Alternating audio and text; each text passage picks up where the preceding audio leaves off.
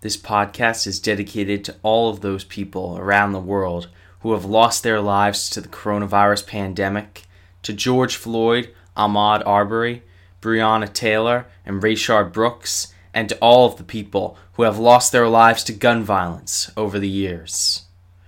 I'm ready to solve these problems. I'm running for President of the United States. These were the words that kickstarted the presidential campaign of Democratic California Congressman Eric Swalwell. Swalwell made this announcement on Stephen Colbert's late night show on April 8th, 2019, with a pledge to put gun reform as the top priority for his campaign.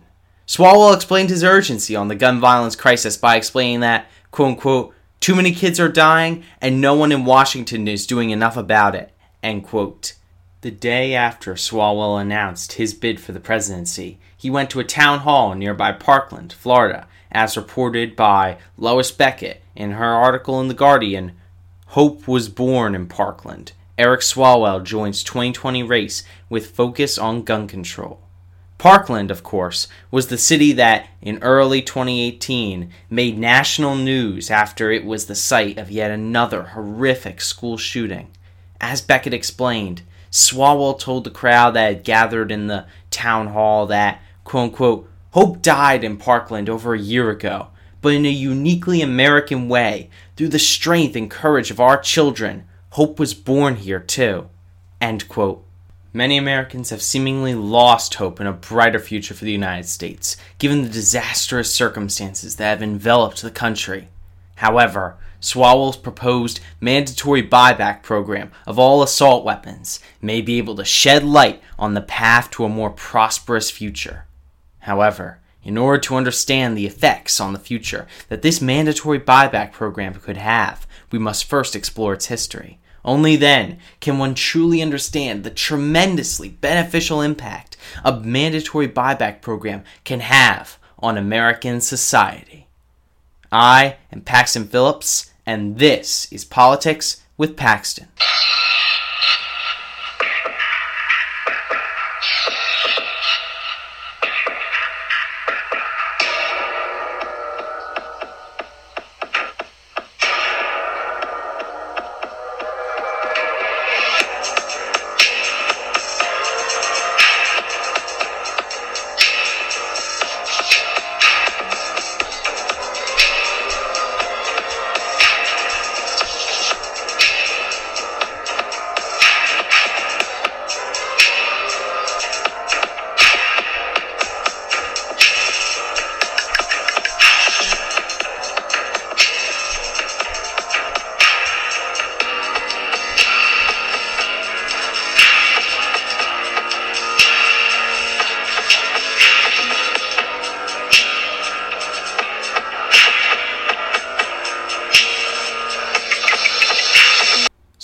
Rhetoric on gun violence certainly provided a very encouraging message in a time when it seems like so little has been done recently to combat the incredibly important issue of gun violence in the United States.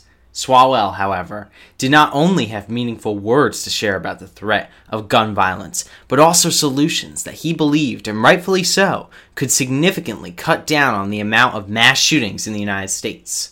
Swalwell's arguably most dramatic and potentially effective proposed policy was to institute a national ban and mandatory buyback program of all of the assault weapons in the United States.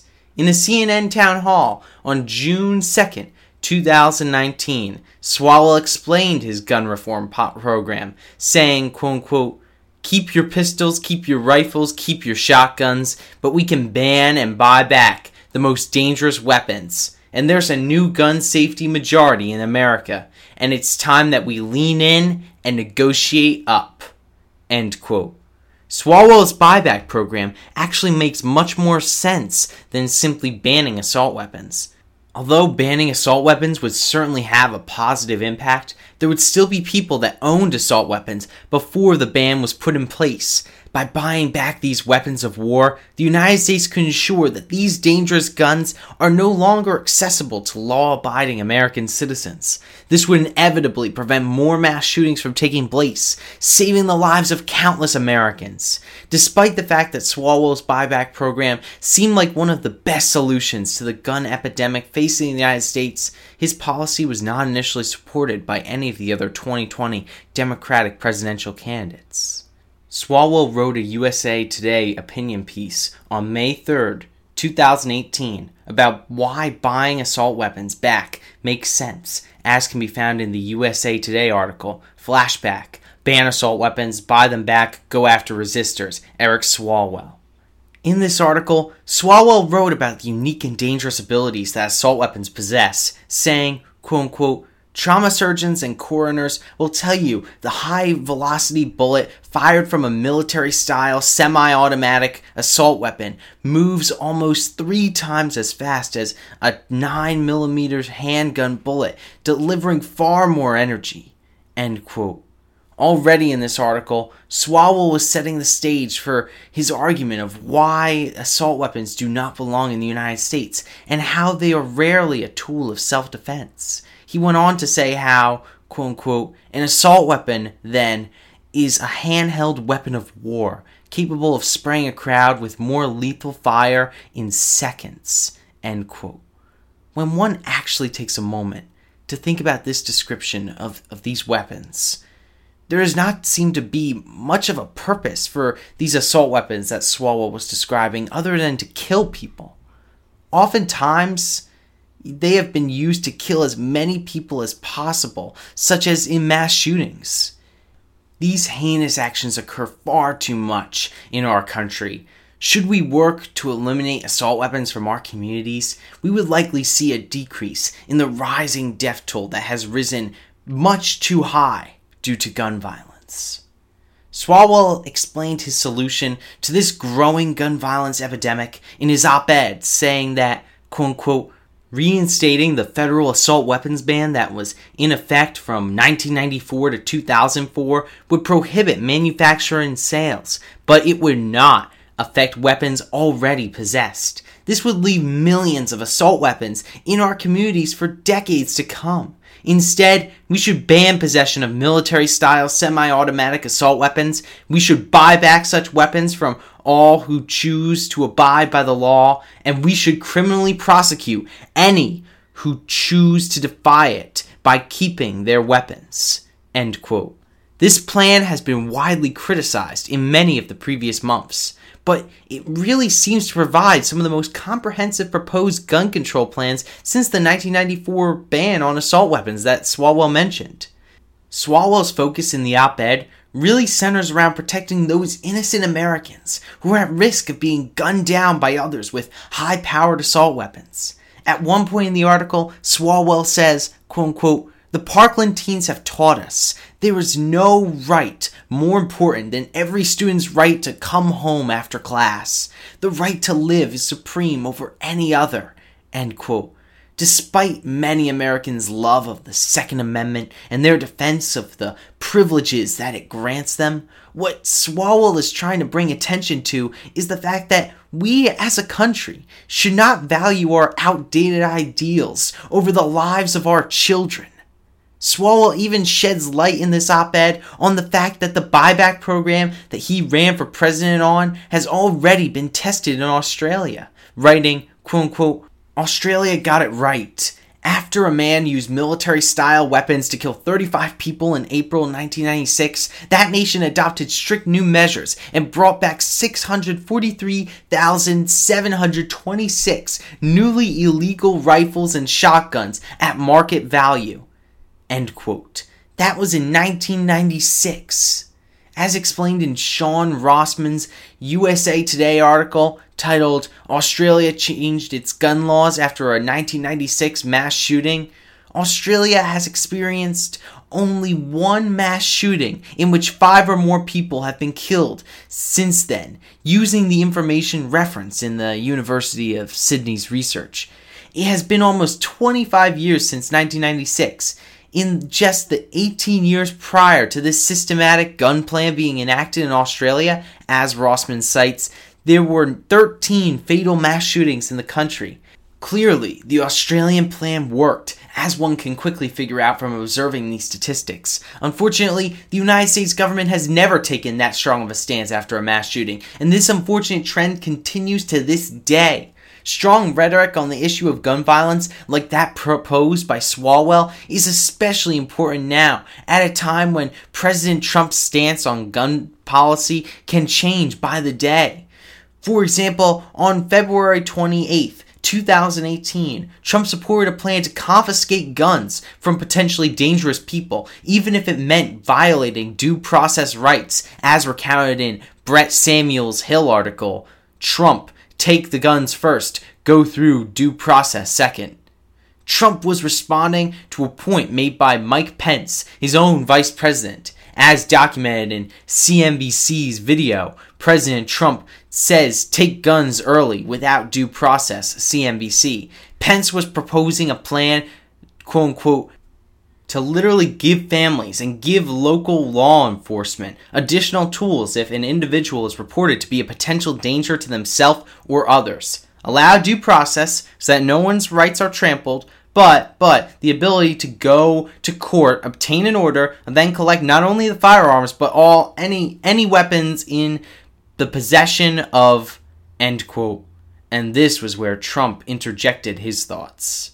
Quote unquote. Or Mike take the firearms first and then go to court because that's another system because a lot of times by the time you go to court it takes so long to go to court to get the due process procedures i like taking the guns early end quote this was certainly an unusual stance for a republican president to take to say the least according to stephen Benen's msnbc article Trump contradicts Pence once again, this time on guns. Quote unquote. Pence, likely confused, kept talking, effectively pretending he hadn't heard what the president had said. End quote.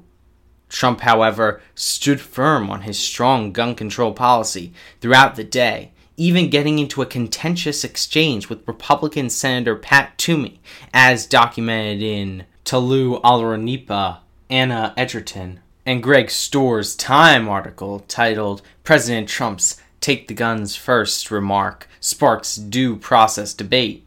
Trump pointed out the fact that, quote unquote, it doesn't make sense that I have to wait until I'm 21 to get a handgun, but I can get this weapon at 18. I don't know. So I was just curious as to what you did in your bill. End quote. While Trump was saying this last sentence, he gestured to Toomey, who shook his head and responded that, quote unquote, we didn't address it, Mr. President, end quote. Toomey tried to provide a seemingly more substantive answer, but Trump quickly cut him off and said, quote unquote, you know why? Because you're afraid of the NRA, right? End quote. Trump was, of course, referring to the gun lobbying group known as the National Rifle Association, or the NRA. However, if anyone was afraid of them, it was probably him. Just one day after Trump made these strong remarks on gun control, as indicated in German Lopez's Vox article, Trump met with the NRA, and now we're back to not knowing what he wants on guns. Trump met with the NRA lobbyist Chris Cox, who tweeted that Trump and Pence, quote unquote, support the Second Amendment, support strong due process, and don't want gun control, end quote. Trump confirmed the meeting and added that it was a great success with a tweet of his own. What this series of events seems to show us is that for some reason, the Trump administration does not have a clear position on gun control that is set in stone. It, it seems to fluctuate in, in terms of what Trump thinks will be popular to his voters and to the GOP, and of course, to the NRA. Couple that with all of the mass shootings that have routinely been taking place, and we have a country that has done little as of late, or even nothing, to act on this gun violence epidemic. This is what makes Swalwell's buyback plan so appealing. It was one of the strongest gun control plans proposed at a time when our own government does not have a clear gun control plan, but desperately needs one. Luckily, more presidential candidates started to recognize the importance of Swalwell's buyback program. More recently, the buyback program that Swalwell campaigned on has gained more popularity. In his Washington Post opinion piece, Thanks, Beto, we need to debate an assault weapon buyback. Columnist Max Boot explains how, quote unquote, a mandatory gun buyback clearly does make sense. That's exactly what Australia and New Zealand did after horrific mass shootings in their countries. In just six weeks, gun owners in New Zealand turned in 15,000 newly banned guns. In Australia, about 650,000 guns were turned in as a part of a mandatory buyback in 1996 1997. The result was a 42% decline in the rate of firearms homicides and a 57% decline in firearms suicides. End quote. Boot goes on to argue in his article how millions of assault weapons have been sold in the United States since the law banning the sale of assault weapons expired in 2004. So, therefore, an assault weapons ban, like the one supported by many of the presidential candidates, would not be very effective in getting dangerous assault weapons out of the hands of individuals who already bought them legally. Some of the other Democratic presidential candidates, many of whom have dropped out as of this point in the race, have recognized the importance of a mandatory buyback of assault weapons. However, Swalwell was the first to make this policy a cornerstone of his presidential campaign. Swalwell acknowledged in his CNN town hall that, quote unquote, I'm the only candidate calling for a ban and buyback of every assault weapon, end quote. Swalwell went on to explain that, quote unquote, I'm proposing something that Australia did in the 90s, and they haven't had a serious shooting since. End quote. He had a point. The fact that the United States was so far behind in regards to gun reform in comparison to other developed countries like Australia was a bit concerning. Swalwell therefore needed to make sure that if the United States did act on his proposal, it needed to be as effective as possible. Swalwell elaborated on his proposal, solidifying his belief that those who did not comply with his assault weapons ban and buyback program would be criminally prosecuted under his presidency. Swalwell's campaign gained support from many gun control activists, such as Cameron Kasky, a survivor of the horrific Parkland shooting, as explained in Domenico Montanaro's NPR article titled California Rep. Eric Swalwell is running for president too with a focus on guns. Montanaro also indicated how Swalwell has taken on many proponents of the gun industry, proudly claiming that he was, quote unquote, living in the NRA's head, end quote, after appearing on the cover of an NRA magazine. When one Twitter user claimed that Swalwell, quote unquote, wants a war, end quote, over gun rights, Swalwell tweeted back that, quote unquote, and it would be a short war, my friend. The government has nukes. Too many of them, they're legit. I'm sure if we talked, we could find common ground to protect our families and communities. End quote. Clearly, Swalwell was successfully able to frame himself as someone who would not back down from fighting for his gun control plan. To have a presidential candidate, especially one who came from conservative parents and a family of police officers, to have such a powerful and progressive plan on gun reform was truly remarkable and although it was his main issue, Swalwell was not only a strong candidate on the issue of gun reform. In his CNN town hall, Swalwell called President Donald Trump's zero tolerance policy of separating immigrant children from their parents a quote unquote humanitarian crisis, end quote. And went on to say that he would invest in Mexico and the countries of South America so that people from these countries no longer had to flee their own countries and come to the United States. Swalwell also pledged in his town hall to quote unquote stand up to Vladimir Putin. I will put back in place sanctions until the behavior changes. I will go on a global affirmation tour. So I'm going to take the oath and catch a plane. I'm going to go around the world to show our allies we're still with them. End quote. Swalwell also promised to assemble a quote unquote cybersecurity national guard end quote, to defend the United States from future cyber attacks like the ones that the Russian government spearheaded during the 2016 presidential election.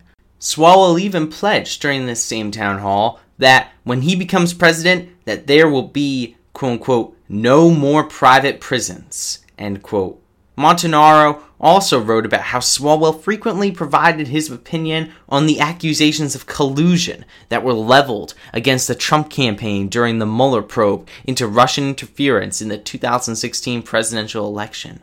Despite the fact that Swalwell's progressive policies could have made him better suited than some of his fellow candidates to take swings at the more moderate positions of some of his competitors, Swalwell did not find very much pleasure in going after his political rivals. Swalwell told audience members at an Iowa Democratic Party forum in June of 2019, according to Joseph Zeballos Roig, that he and his fellow candidates, quote unquote, are all a part of being the Avengers. The Republicans in 2016, that was the Hunger Games. We're all in this, with your help and support, to save this country that we love so much. End quote.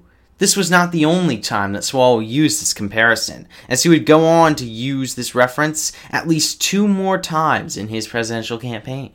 Swalwell seemed to believe that all of the Democratic presidential candidates were in this race to benefit the United States, and this seems to have been why he was more reluctant to attack his fellow presidential candidates. That being said, when Swalwell did qualify for the June 27th presidential debate, he did not hold back his criticism for two particular frontrunners. Swalwell remarked during this debate that, quote unquote, I was six years old when a presidential candidate came to California Democratic Convention and said, It's time to pass the torch to a new generation of Americans. That candidate was then Senator Joe Biden. Joe Biden was right when he said it was time to pass the torch to a new generation of Americans 32 years ago. He's still right today. End quote. The crowd that had gathered for this debate suddenly went wild as Swalwell's acknowledgement of Biden's hypocritical nature regarding the passing the torch to a new generation of Americans was brought into the light. Biden stood at his podium, smiling uncomfortably, seemingly taken aback by this attack. Swalwell continued with, quote unquote, if we're going to solve the issues of automation, pass the torch. If we're going to solve the issues of climate chaos, pass the torch. If we're going to solve the issue of student loan debt, pass the torch. If we're going to end gun violence for families who are fearful of sending their kids to school, pass the torch. End quote. Biden responded to Swalwell's attack quickly, saying, quote unquote, I'm still holding on to that torch. End quote. Swalwell's attack soon roped many other Democratic presidential candidates into the conversation about age and politics. Quote unquote, As the youngest guy on this stage, I feel like I probably ought to contribute, end quote, were the words that presidential candidate Pete Buttigieg managed to get out before being drowned out by various other candidates. Democratic presidential candidate Bernie Sanders turned towards Swalwell and told him, quote unquote, the issue is not generational.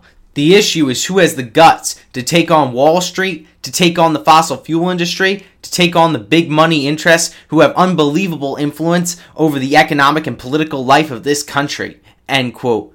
The Democratic presidential candidate Marianne Williamson went on to say that, quote unquote, the fact that somebody has a younger body doesn't mean you don't have old ideas. End quote. It could be argued that, considering the amount of backlash that Swalwell got for this remark about passing the torch, that his attack on Biden backfired. However, that did not stop him from going on to sell Pass the Torch t shirts. Swalwell was also not alone in his belief that it was time for to pass the torch and advocate for a young politician to take power over the United States. His fellow pre- Democratic presidential candidate, Michael Bennet, told reporters shortly after the June 27th debate that, in regards to passing the torch, quote unquote, I think it's time. I mean, I'd answer Bernie's question that he'd asked at the very end by saying, look, yeah, it's true. 40 years of economic immobility in this country, and we haven't figured out how to address it. I think it's time for a new generation of leadership in this country. I agree with that. End quote. Bennet seemed to remember Swalwell's pass the torch pledge, or at least the general idea of it, throughout the rest of his presidential campaign. On February 10th, 2020, a time long after Swalwell has dropped out of the 2020 presidential race, but when Bennet was still in it. Bennet released a campaign video on his Instagram page. In this video, Bennet specifically targeted his presidential competitors of Sanders and presidential candidate Elizabeth Warren, who both happen to be older than 70 years old. Bennet, on the other hand, is in his 50s. At the end of Bennet's video, he explained that, quote unquote, I'm experienced enough to know how to get the job done, and I'm the right generation to do it. End quote. The ages for Sanders and Warren, as of February 21st, 2020, can be found in Andy Kiersz Business Insider article Are Bernie Sanders and Joe Biden too old to run for president? Data suggests the answer is no. The age of Bennet can be found in Business Insider's article Michael Bennet ran for president in 2020. Here's everything we know about the candidate and his platform. It certainly was reasonable for Swalwell to advocate for a new generation of leaders to take over, especially since President Donald Trump has relied on so many old and outdated ideas. Swalwell's criticism of Biden was certainly legitimate, whereas some of the attacks that the candidates would level at Biden in the next round of debates felt somewhat far fetched, in my opinion. Swalwell's criticism of Biden was certainly more justified when considering some of the statements that he made to reiterate his point about passing the torch. According to Tess Bonn's Hill article titled Swalwell Defends Swipe at Biden's Age, It's About a Mindset, he explained when asked if he thought Biden was too old to become president that, quote unquote, it's not about age, it's about a mindset and us not being able to go past leadership to address these really, really pressing issues now. End quote. On that same debate night, Buttigieg, who is the mayor of South Bend, Indiana, was confronted about a shooting that recently occurred in South Bend. As it is explained in Dan Merica and Emanuela Grinberg's CNN article, South Bend police officer who fatally shot black man resigns. South Bend Police Sergeant Ryan O'Neill shot and killed an African American man named Eric Jack Logan for being suspected of breaking into cars. The killing of Logan seems to have been racially charged, and O'Neill resigned shortly after the backlash erupted over yet another police shooting of a person of color. Logan's mother, Shirley Newbill, took out her completely justified anger on Buttigieg, telling him that she had lived in South Bend for her entire life, and officials had have never done a quote unquote thing about me or my son or none of these people put here. End quote. Newbill went on to tell Buttigieg that, quote unquote, I'm tired of hearing your lies. End quote. Buttigieg was asked during the June 27th debate about the death of Logan, and in his response, he ended on an optimistic note, saying, quote unquote, I am determined to bring about a day when a white person driving a vehicle and a black person driving a vehicle, when they see a police officer approaching, feels the exact same way. A feeling not of fear, but of safety. I am determined to bring up that day about. End quote. Despite his quite strong response to this incident, another presidential candidate, the former governor of Colorado, John Hickenlooper, who dropped out of the presidential primary shortly thereafter, took a shot at Buttigieg's experience in South Bend. Hickenlooper asked Buttigieg on the debate stage, quote unquote, why has it taken so long?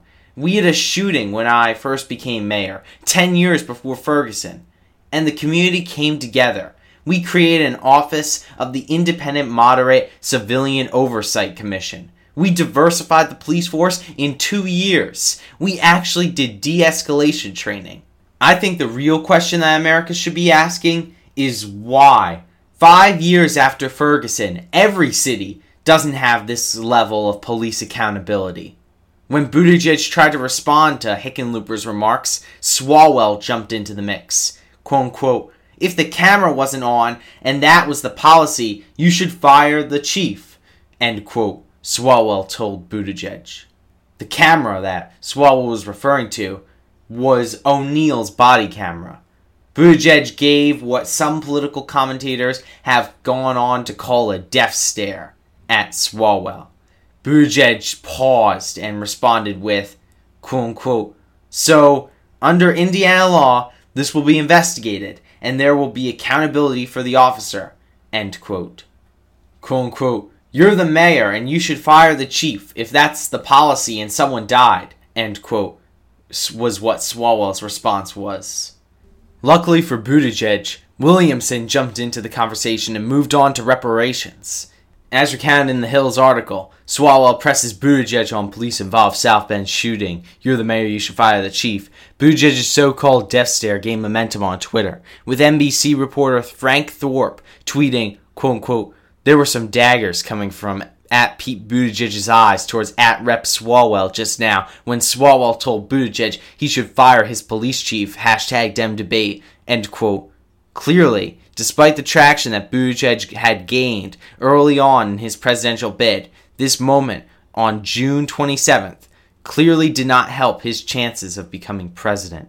Despite the shots that Swalwell took at Biden and Buttigieg in this debate, he never really broke from his original message of the Democratic candidates working together like they were the Avengers. Swalwell may not have been the star of the June 27th debate, but after watching it, I remember feeling like Swalwell was one of the candidates who really shined. His focus on ending the gun violence epidemic made Swalwell an exciting candidate in my mind. That's why it came as a bit of a surprise when, on July 8th, 2019, Swalwell dropped out of the presidential race. In his remarks that Swalwell made to the press after announcing that he was ending his presidential campaign, he said that one of his biggest takeaways from running for president was that, quote unquote, people really do trust you.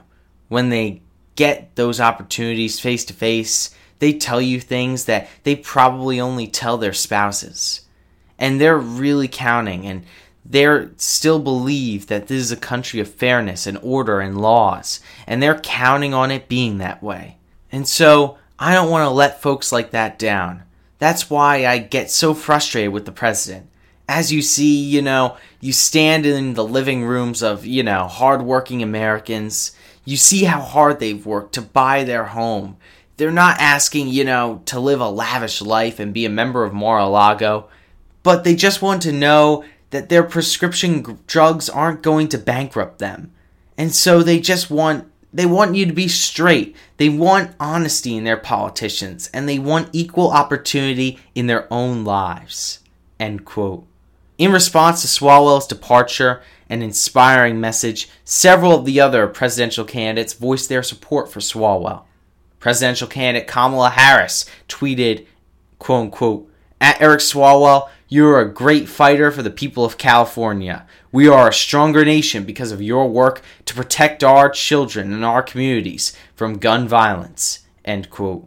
Bennet took to Twitter as well, saying, quote unquote, at Eric Swalwell, we're all grateful for your work highlighting the critical need for gun safety reform on the national stage. Progress on this pivotal issue has been blocked for far too long, and I hope that you will continue your leadership. End quote. And that was it. Swalwell was officially the first 2020 Democratic presidential candidate that made the debate stage to drop out. Technically, Swalwell was the second Democratic presidential candidate to end his campaign since former West Virginia State Senator Richard Ojeda dropped out of his brief presidential run in January of 2019. As explained in Dan Merica's CNN article, Richard Ojeda ends short-lived 2020 campaign. Since Swalwell announced the end of his campaign, 26 other Democratic candidates have also dropped out. Mike Gravel, John Hickenlooper, Jay Inslee, Seth Moulton, Kirsten Gillibrand, Bill de Blasio, Tim Ryan, Beto O'Rourke, Wayne Messam, Joe Sestak, Steve Bullock, Kamala Harris, Julian Castro, Marianne Williamson, Cory Booker, John Delaney, Andrew Yang, Michael Bennet, Deval Patrick, Tom Steyer, Pete Buttigieg, Amy Klobuchar, Michael Bloomberg, Elizabeth Warren, Tulsi Gabbard, and Bernie Sanders. While all of these candidates certainly had their supporters, not all of them were able to make much of an impact during this presidential primary. Swalwell, however, transformed the way that the 2020 Democratic presidential candidates deal with gun violence and has reshaped the gun safety narrative. How could Swalwell, a presidential candidate in a crowded field of presidential candidates who had a relatively short lived campaign change the narrative in a presidential election, one may ask? The answer is with Swalwell's policy to buy back assault weapons. During the first Democratic presidential debate on June 27th, Swalwell told the audience that, quote unquote, I'm the only candidate on the stage calling for a ban and buyback of every single assault weapon in America. I've seen the plans of the other candidates. They would all leave 15 million assault weapons in our communities. They wouldn't do a single thing to save a single life in Parkland. I'll approach this issue as a prosecutor. I'll approach it as the only person on this stage who's voted to pass background checks, but also as a parent. End quote. Swalwell continues speaking about this issue, expressing his sentiment that we all must love children more than guns. The gun control topic in this debate was then directed towards Sanders, who does, in fact, have a relatively conservative history with gun control. According to German Lopez's Vox article, Bernie Sanders' record on gun control explained, Sanders voted against the Brady Handgun Violence Prevention Act, which set up background checks on the federal level. In 2003 and 2005, Sanders voted for a bill that protected gun companies from lawsuits, a bill that Sanders' main opponent when he ran for president in 2016, Hillary Clinton, has voted against and cited as a difference between her and Sanders in their histories with gun control. Lopez recognizes in his article that during the 2016 presidential election, Sanders was weakened by his comparatively weak stance on gun control and has taken a more progressive stance on the topic in this 2020 election. Nevertheless, that did not stop Swalwell from criticizing Sanders on his current gun control plan. When Sanders was asked about his previous history on the issue of gun control, Swalwell interrupted his response to tell him that, quote unquote, your plan leaves them on the streets. You leave 15 million on the streets, end quote, referring to the assault weapons that Sanders had not committed himself to buying back. Sanders replied with, quote unquote, we ban the sale and distribution and that's what I've believed for many years. End quote. Swalwell returned to one of the cornerstones of his gun control plan, asking Sanders, quote unquote, will you buy him back? End quote.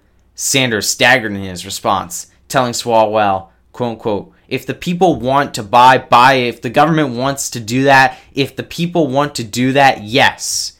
End quote. Swalwell shot back with, quote unquote, if you're gonna be the government, Will you buy them back? End quote. Sanders, now forced into a political corner, basically announced his support for Swalwell's buyback program, answering Swalwell's question with, quote unquote, yes, yeah, end quote. Whether Sanders would actually stay true to his word and buy the assault weapons back if he were to be elected President of the United States is not yet known. However, at least he did commit to Swalwell's plan on a public debate, watched by many. Considering Sanders' more conservative history with gun control, hearing him say that he would buy back all of the assault weapons in the United States is certainly reassuring for many gun control advocates. However, Sanders is not the only candidate that ran for president that announced their support for Swalwell's plan. Right after Sanders told Swalwell that he would buy back the assault weapons, MSNBC host Rachel Maddow provided Harris with some time to address the issue of gun violence, and Harris started her remarks off with, quote unquote, I think your idea is a great one, Congressman Swalwell, and I will say that there are a lot of great ideas. The problem is Congress has not had the courage to act, which is why, when elected President of the United States, I will give the United States Congress 100 days to pull their act together, bring me all these good ideas together, and put a bill on my desk for signature. And if they do not, I will take executive action and put in place the most comprehensive background check policy we've had. I will require the ATF to take the licenses of gun dealers who violate the law, and I will ban by executive order the importation of assault weapons.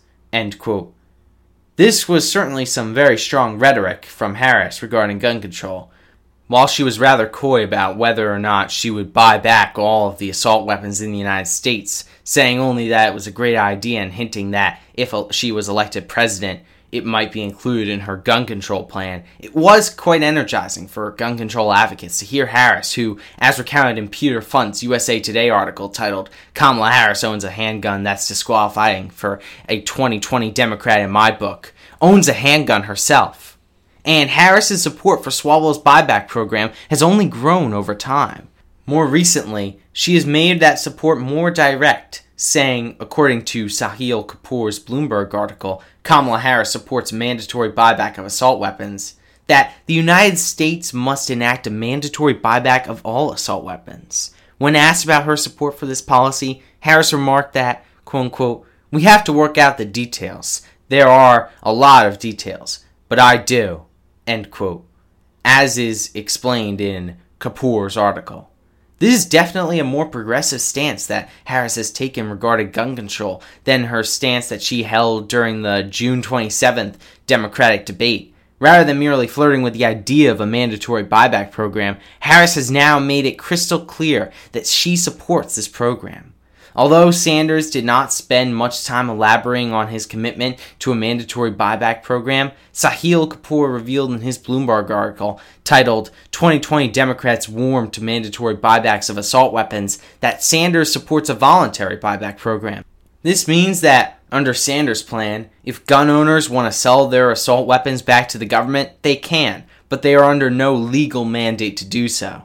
Harris provided a more progressive voice than Sanders on this particular issue. However, both of their plans are definitely steps in the right direction. Harris received some conservative backlash for this decision on Twitter and gained attention for it from Breitbart, the conservative leaning news outlet which Stephen Bannon, the former Trump campaign CEO, ran as executive chairman, as revealed by Joshua Green in his book Devil's Bargain, after Breitbart News' founder Andrew Breitbart died on March 1, 2012. However, Harris's commitment to Swalwell's buyback program never really became one of the cornerstones of her gun control plan, as it was for Swalwell, and Sanders has really not talked up his reluctant support for buying back assault weapons since the June 27th presidential debate. Besides, there are a number of Democratic presidential candidates who have actually made buying back every assault weapon in the United States more of a priority than Harris and Sanders. One such Democratic presidential candidate who supports a form of an assault weapons buyback plan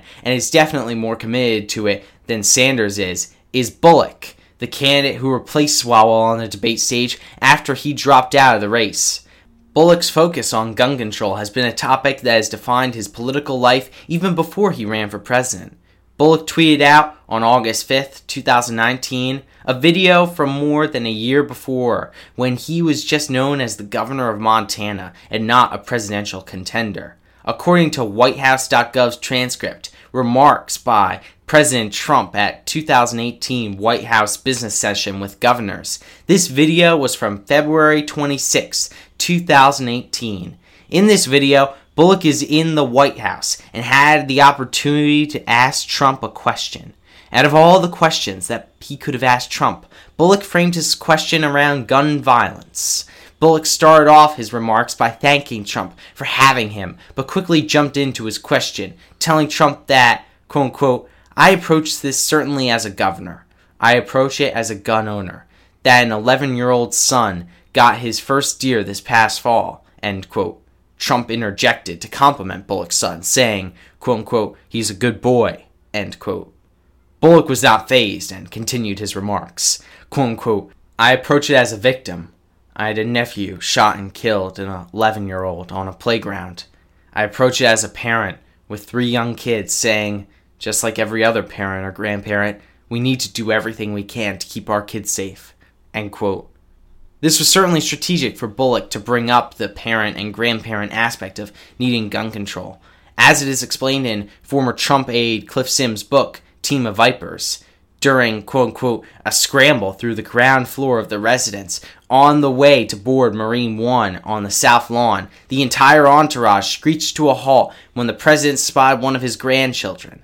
He rushed over, swept him up in his arms, and kissed him on the forehead just like any doting grandfather would before rushing off to the chopper.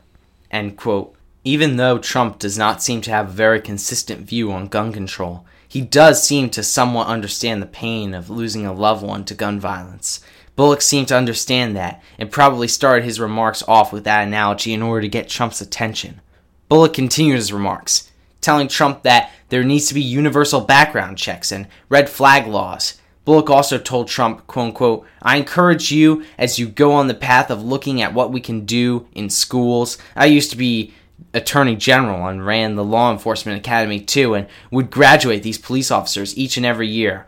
I want to make sure if somebody is armed in a school that they have that training that we know that he or she it's much more as I think you recognize than just carrying concealed that they have that training that I as a parent can say that this person under pressure will know what to do with a firearm before we start introducing into our schools.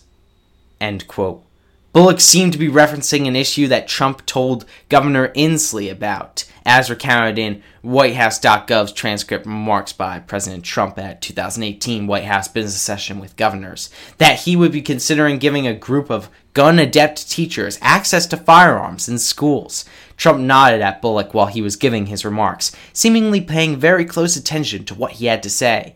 Bullock finished up his speech to Trump by saying that, quote unquote, it's almost, on the one hand, to the point that we're getting desensitized, but on the other hand, here is a moment where everybody is talking, where we can hopefully start saying what could actually meaningfully impact this, not just for today, but for the future. So, thank you so much, and I hope that those areas you'll certainly take both the bully pulpit and the leadership in Congress. End quote.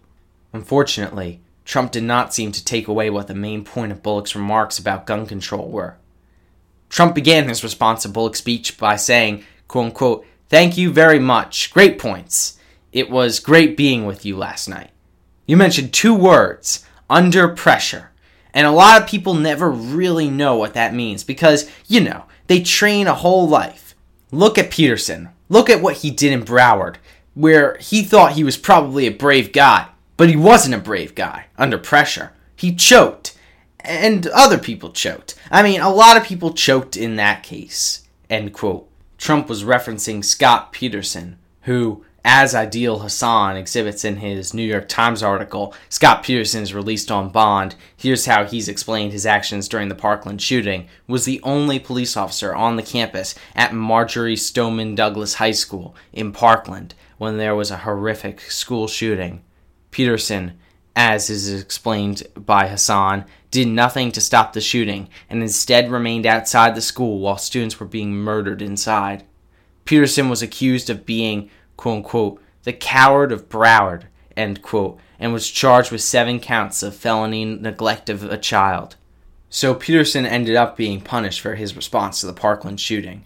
Nevertheless, Trump took the time he had been given by Bullock to address the gun violence epidemic, to attack Peterson. Trump took a very minor part of Bullock's speech, the phrase under pressure, and applied it to how Peterson, one of his favorite punching bags during 2018, acted during the Parkland shooting. Trump then redirected his attack on Peterson to explain that gun adept teachers should have been allowed to access guns. When Bullock tweeted out this video on August 5th, he captioned it as, quote unquote, more than a year ago, I asked Donald Trump what he's doing to end the gun violence epidemic in our country. His answer wasn't good enough then, and his leadership isn't good enough now. End quote. This incident would basically define Bullock's gun reform policies. He would put the issue at the front of his campaign and would call out people, including the president, for not taking it as seriously as he has even though Bullock might not have been the strongest of the 2020 Democratic presidential candidates, one of the ways that he was able to distinguish himself in the gun debate is that he has advocated for a buyback of assault weapons. Bullock's firm progressive stance on gun control has persisted throughout his campaign.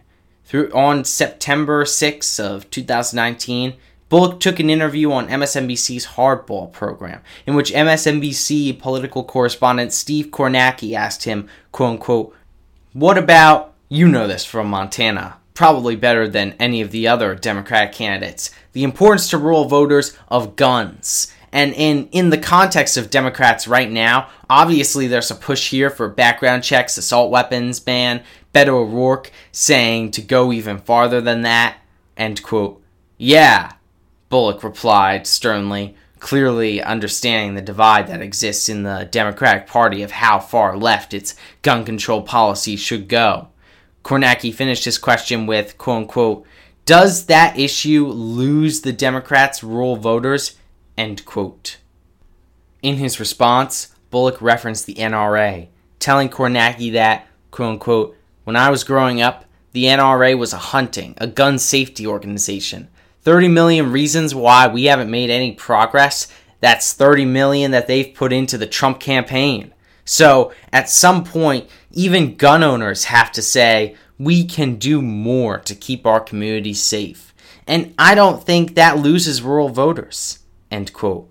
So obviously, gun reform was an important cornerstone in Bullock's campaign, especially since he has been so open about how he lost his own nephew to gun violence. But how does Swalwell's initial buyback plan fit into Bullock's gun safety plan, one may ask? Well, C SPAN has a link titled Governor Steve Bullock at Iowa State Fair news conference that exhibits a video of a question and answer conference with Bullock. In this conference, Bullock explains that he does, in fact, support a voluntary buyback program like Sanders does. However, he flatly said that he does not support a mandatory buyback program. So while his gun control plan does not go as far as to have a mandatory buyback program, he is one of only a handful of the former Democratic presidential candidates who supported a buyback program of any kind. And it does feel as though Bullock has spoken about his voluntary buyback program more frequently than Harris did about her mandatory buyback program. Despite this, Bullock was also not among the most progressive Democratic presidential candidates on the issue of gun reform. However, before we get into detail about those particular candidates, it is important to bring up uh, some of the other candidates who have supported a buyback program of some kind with varying degrees of commitment. In his article, Kapur briefly mentions that Warren supports a voluntary buyback program. This is a proposal that has not been widely advertised by Warren and is one that I personally have not heard much about before reading this article. However, considering the amount of plans that Warren has committed herself to during her presidential run, I would not be surprised that if sometime during her campaign she announced her support of a voluntary buyback program. Despite this, it does appear as if Warren has a similar commitment to this plan as Sanders has, which is not saying all that much. Even though Swalwell was the first 2020 Democratic presidential candidate to come out with a plan to buy back assault weapons, there is another candidate who announced his support for that plan relatively early in the presidential race, before the first presidential debate even took place. That candidate is Tim Ryan. In Ryan's CNN town hall, CNN host Poppy Harlow started off her questions for Ryan with the issue of gun reform. When she brought up that Ryan used to have an A grade from the NRA and now holds an F grade, the crowd in attendance cheered enthusiastically. Ryan remarked shortly thereafter that, quote unquote, this is the first time I've ever gotten applauded for going from an A to an F on anything that I've done. So thank you for that. End quote. Ryan went on to provide several policies that he, ha- he would enact if he was elected president, such as banning assault weapons and mandatory background checks. Harlow then followed up on Ryan's remarks with a question directly related to Swalwell's buyback program, telling Ryan, quote unquote, your fellow presidential candidate, fellow Democrat, Congressman Eric Swalwell, who happens to be up next in our town hall event with my colleague Jim Sciutto, um, he would like to institute what what a ban on what he calls military style semi automatic assault weapons. He wants to offer a buyback program for them and then criminally prosecute anyone who does not sell them back. So essentially, they could face jail time if they don't sell those guns back. Do you support that? Yes or no? End quote. In his response, Ryan told Harlow, quote unquote, I can't say why I would not support it. End quote. This was pretty major news in the world of the 2020 presidential election, considering the fact that it would not be until weeks later that Harris and Sanders would first float around the possibility that they would institute any buyback legislation. However, it was news that really did not receive all that much attention. Ryan did admit in the moment when he announced his support for Swalwell's buyback program that he has not read the plan yet, so he was just basing his answer on what he was just told, but then informed Harlow that, quote unquote, I do support an assault weapons ban, I do support a background check, and if you're gonna buy the weapons back, I would be supportive of doing that. So I just want to see the details of it, but I am committed to making sure that we have an absolute gun reform here in the United States. As I said, we watch these school shootings. We, we have kids in school. My wife is in the schools. This is something I want to have an impact as President of the United States on. End quote.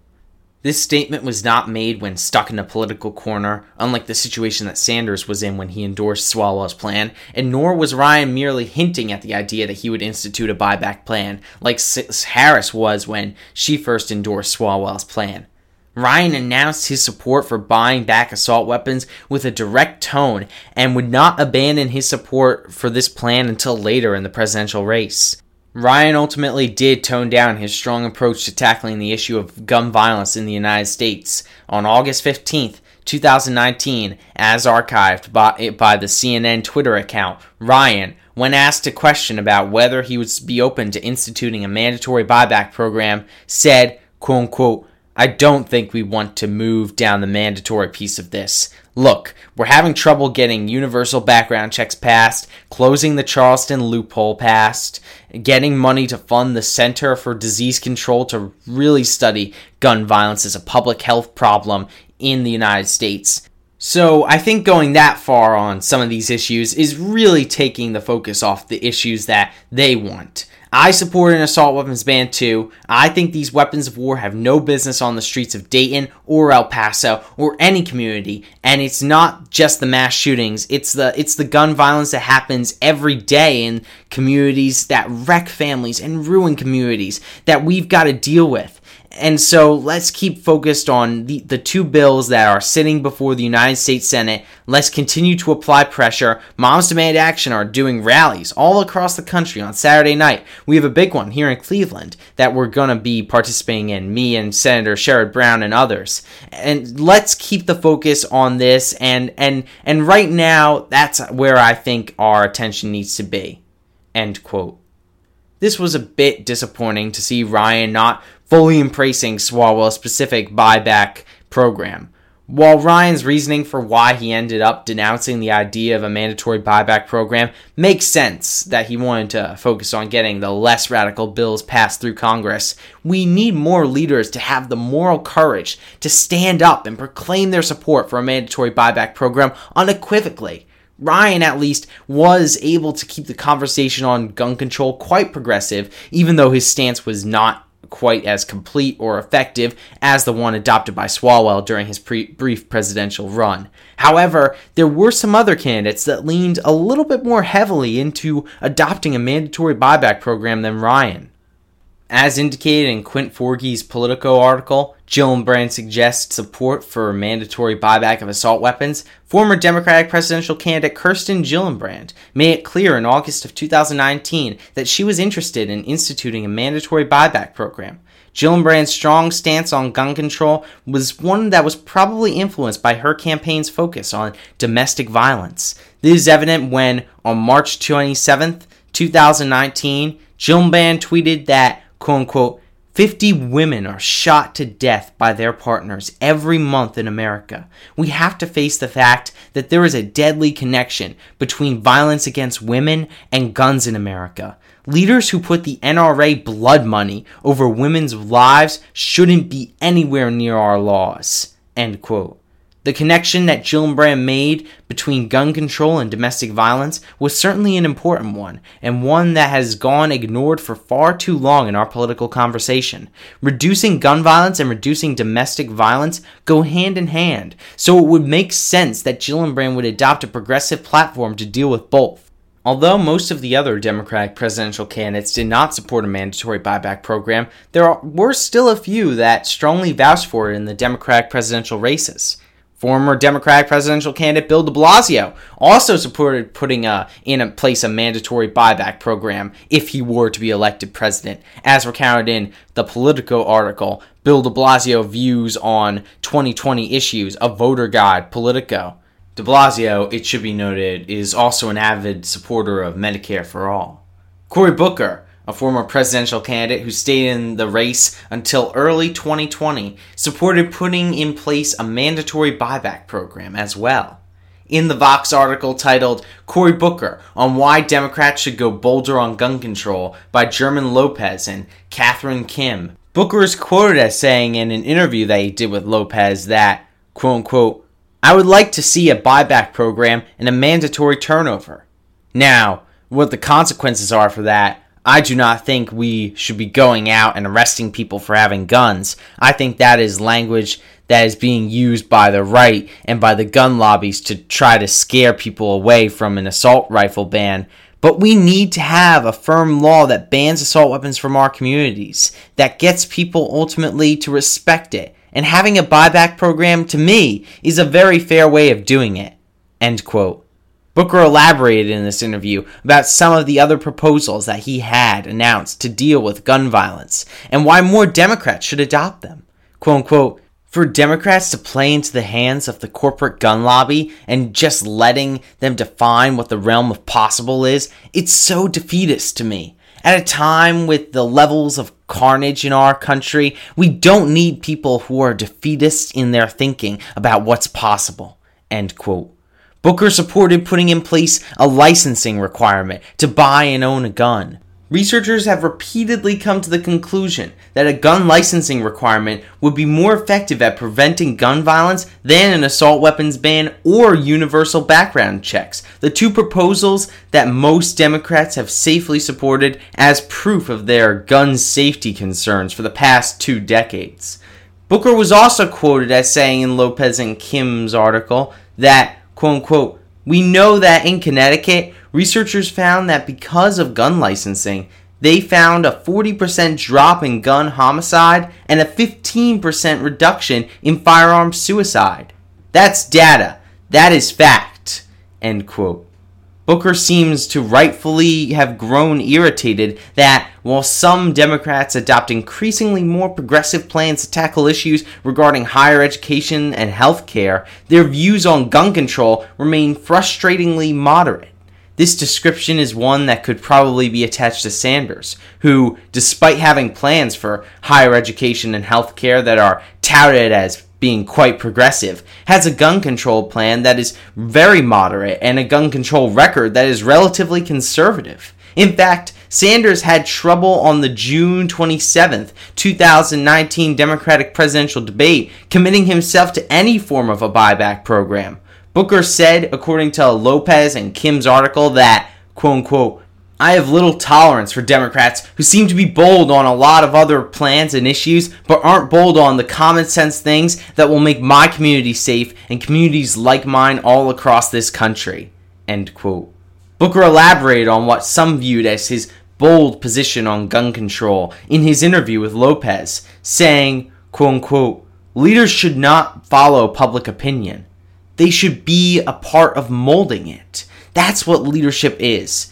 Don't just stick your finger in the wind and then see which way the crowd is going. End quote.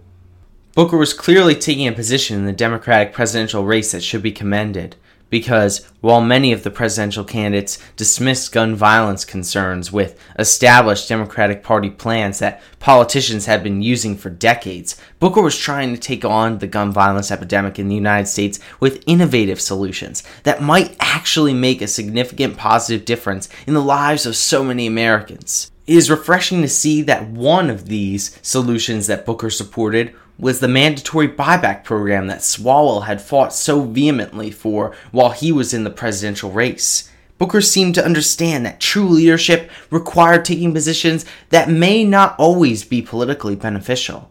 This may be why Booker even fought against other Democratic candidates who were advocating for more moderate gun control plans. According to Greg Nash's The Hill article titled Booker Hits Buttigieg Over Gun Buyback Comment NRA doesn't need our help. After Buttigieg made a comment about how buybacks of any guns would equate to confiscation, Booker responded over Twitter with, quote unquote, calling buyback programs confiscation is doing the NRA's work for them, at Pete Buttigieg, and they don't need our help, end quote. Booker also, according to the Bloomberg opinion piece titled Cory Booker has bold ideas on gun safety, which was written by the Bloomberg editorial staff. Booker also supported micro-stamping semi-automatic handguns. This is a process that, quote unquote, would mark ammunition when it's fired, enabling law enforcement agencies to trace a shell casing to the gun that fired it. Current law forbids a spouse or ex spouse under a restraining order or convicted of abuse from purchasing a firearm. Booker wants to extend this to current and former dating partners, and he wants to remove the gun industry's exceptionally broad immunity from legal actions by repealing the Protection of Lawful Commerce in Arms Act. End quote all of these incredibly progressive and well thought out gun control plans that Booker put together in his 2020 presidential campaign, coupled with the mandatory buyback program that Booker also voiced his support for, would mean that a Booker presidential administration could potentially turn the tide on the gun violence epidemic that has been devouring the United States. Unfortunately, Booker has since dropped out of the Democratic presidential race. However, the ideas that he brought to the table regarding gun violence should be analyzed, considered, and possibly implemented. Booker's commitment to dealing with the gun violence crisis is one that should be greatly commended, for in a crowded Democratic presidential field, Booker stood out because of it. His devotion to a mandatory buyback program is also very admirable. However, if there is any Democratic presidential candidate who is just as, if not more, worthy of having the honor of defending Swalwell's mandatory buyback program more than any other presidential candidate, it is Beto O'Rourke.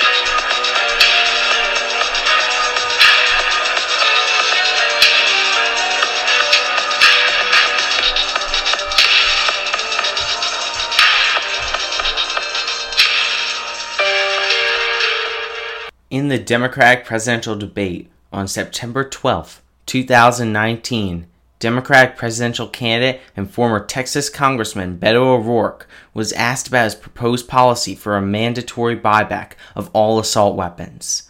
When he was asked specifically about whether he was proposing to take away Americans' guns, O'Rourke responded with, quote unquote, I am, if it's a weapon that was designed to kill people on a battlefield, if the high impact, high velocity round, when it hits your body, shreds everything inside of your body because it was designed to do just that, so that you would bleed to death on a battlefield and not be able to get up and kill one of our soldiers. When we see that being used against children. And in Odessa, I met the mother of a 15 year old girl who was shot by an AR 15, and that mother watched her bleed to death over the course of an hour because so many other people were shot by that AR 15 in Odessa in Midland, there weren't enough ambulance to get to them in time.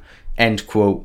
Upon building momentum, O'Rourke said one of his most famous phrases on the campaign trail when he remarked, quote unquote, we are going to take your AR 15, your AK 47. We're not going to allow it to be used against our fellow Americans anymore. And I want to say this I'm listening to the people of this, this country.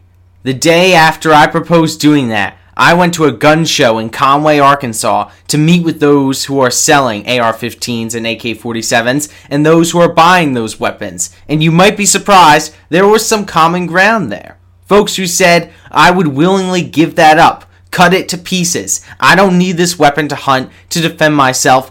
It is a weapon of war. So let's do the right thing, but let's bring everyone in America into the conversation Republicans, Democrats, gun owners, and non gun owners alike. End quote.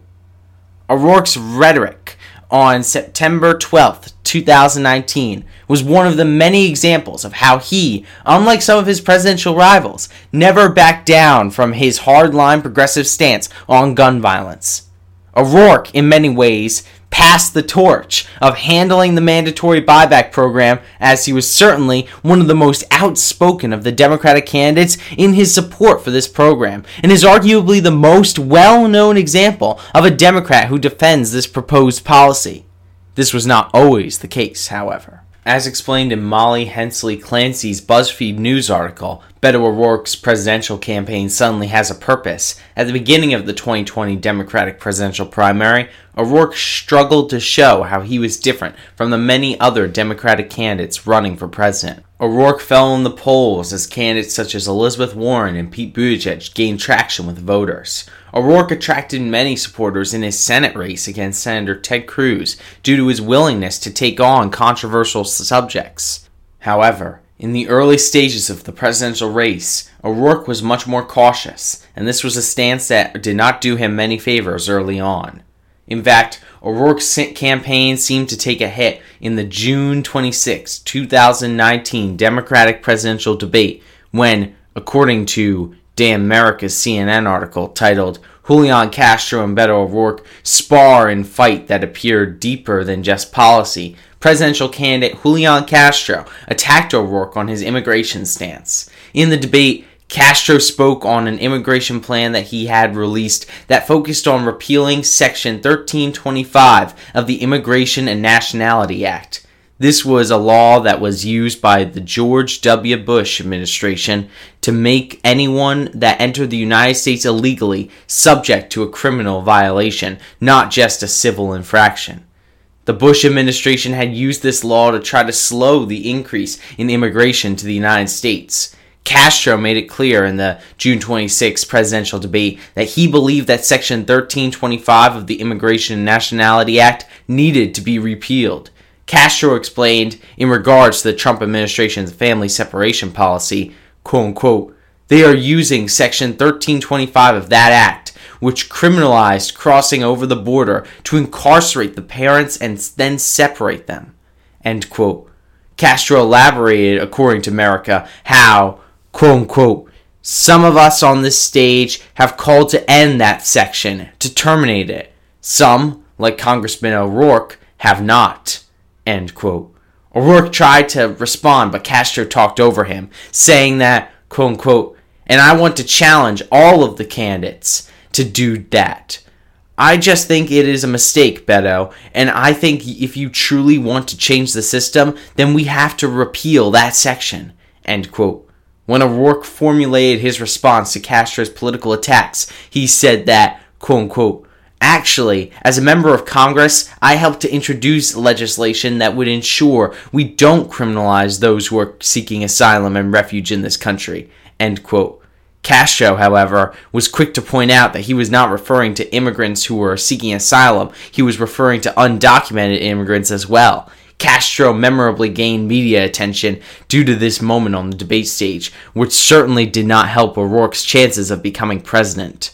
Part of that may be because O'Rourke did not arguably have a standout radical position. In fact, according to Katie Glueck's New York Times article, after El Paso shooting, will voters revisit Beto O'Rourke? Former Texas State Senator Eliot Shapleigh said, quote unquote, in the first one, he got blindsided. I don't think he really thought he'd be attacked by Castro. He did better in the second debate, but he didn't rise to a top tier candidate. He didn't take an issue and run with it. End quote. That all changed, however, when the horrible August 3rd, 2019 shooting in El Paso, Texas, O'Rourke's hometown, took place. According to the Atlantic article, Why Beto O'Rourke Argues He Has a New Case to Make to Voters by Edward Isaac Dovere, O'Rourke told Dovere that he was in such a very dark place after the violence that took place in El Paso. O'Rourke apparently told Dovere that the shooting in El Paso made him rethink the entire presidential campaign. O'Rourke even acknowledged his own previous lack of understanding in how devastating gun violence in this country can be. As recounted by Dovere, O'Rourke canceled his scheduled trips to Iowa after the mass shooting in El Paso in order to travel to places that had been negatively affected by Trump's rhetoric. O'Rourke seemed to have been changed by the horrific El Paso shooting. It really did appear to be a situation that O'Rourke deeply cared about. He held Trump partially responsible for the deaths of those victims of the shooting, saying, according to Martin Pengelly's Guardian article titled O'Rourke El Paso shooting makes clear the real consequence of Trump's racism. That, quote unquote, from the outset of this campaign, even before this campaign, I talked about how dangerous President Trump's open racism is. End quote. O'Rourke referenced Trump's infamous Muslim ban that he signed early on in his presidency, going on to say that, quote unquote, it wasn't until someone, inspired by Donald Trump, drove more than 600 miles to my hometown and killed 22 people in my community with a weapon of war, an AK 47, that he had no business owning. That no American should own unless they are on a battlefield engaged with the enemy. It wasn't until that moment that I truly understood how critical this moment is and the real consequence and cost of Donald Trump. End quote. There was ample evidence supporting the idea that the shooter in the atrocious El Paso shooting was inspired by the policies of Trump and his administration to commit these awful hate crimes. Trump made it clear that he did not take any responsibility for the El Paso shooting, and, as is documented on O'Rourke's Instagram page, Trump tweeted that, quote unquote, Beto, phony name to indicate Hispanic heritage, O'Rourke, who is embarrassed by my last visit to the great state of Texas, where I trounced him, and is now even more embarrassed by pulling at 1% in the Democrat primary, should respect the victims and law enforcement and be quiet. End quote. O'Rourke stood his ground and tweeted back that, quote unquote, 22 people in my hometown are dead after an act of terror inspired by your racism. El Paso will not be quiet, and neither will I. End quote. O'Rourke continued to stand up for what is right and continued to hold Trump partially accountable for the deaths of the victims in El Paso shooting, tweeting on August 6, 2019, quote unquote, you cannot leave it up to me. Members of the press, you too have to call him out for being the most racist president since Andrew Johnson. End quote. O'Rourke attached a video to his tweet, which showed an interview that he had recently done with CNN host Chris Cuomo. Please note that in this video, I have replaced all expletives with the word blank. In this video, O'Rourke said that Trump, quote unquote, is the same man who called white nationalists and Klansmen and neo Nazis very fine people, who asked for more immigrants who looked like those from Sweden and Norway, the whitest places on the country, while describing immigrants from Haiti as full of AIDS or countries in Africa, blank hole nations. This is the most racist president we've had since perhaps Andrew Johnson in another age, in another century. And and he is responsible for the hatred and the violence that we're seeing right now. You cannot leave that just to me to say that. It's got to be you. End quote. This was a quite bold, albeit justified, assertion of O'Rourke, to make by claiming that Trump may have been the most racist president since Andrew Johnson, who had worked hard to prevent African Americans from gaining the freedoms that they deserved. This comparison with Johnson was also quite fitting, since Johnson was one of the only other American presidents ever to be impeached.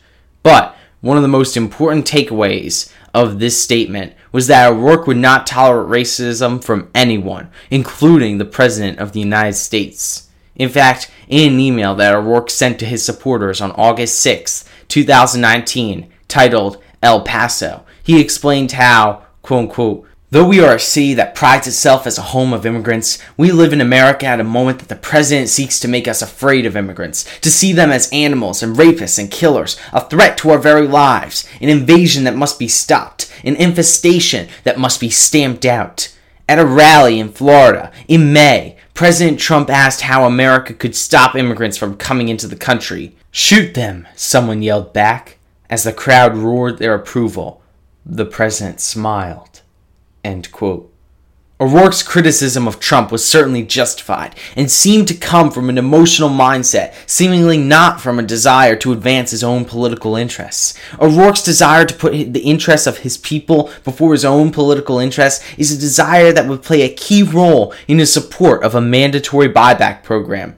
This selflessness is also a trait that Americans across the United States have seen O'Rourke demonstrate time and time again. One of the clearest examples of O'Rourke's selflessness was on display when, shortly after the El Paso shooting, when, as is explained in Eric Bradner and Ryan Nobles' CNN article, Beto O'Rourke to skip Iowa trip, stay in El Paso. O'Rourke canceled a trip that he had planned to take to Iowa, choosing instead to grieve with the citizens of El Paso following the shooting, even though by doing so would mean not being able to attend certain events in Iowa that many of his presidential rivals would be attending.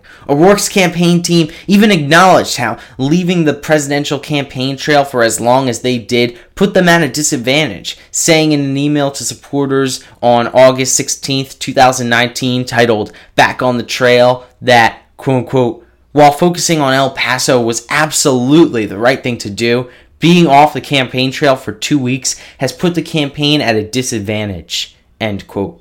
However, O'Rourke made a definitive decision to focus on El Paso's recovery over his own presidential campaign, which really exemplifies O'Rourke's strong moral character. O'Rourke's selflessness also represents an important difference between himself and President Trump, who O'Rourke had been clashing with after the shooting in El Paso.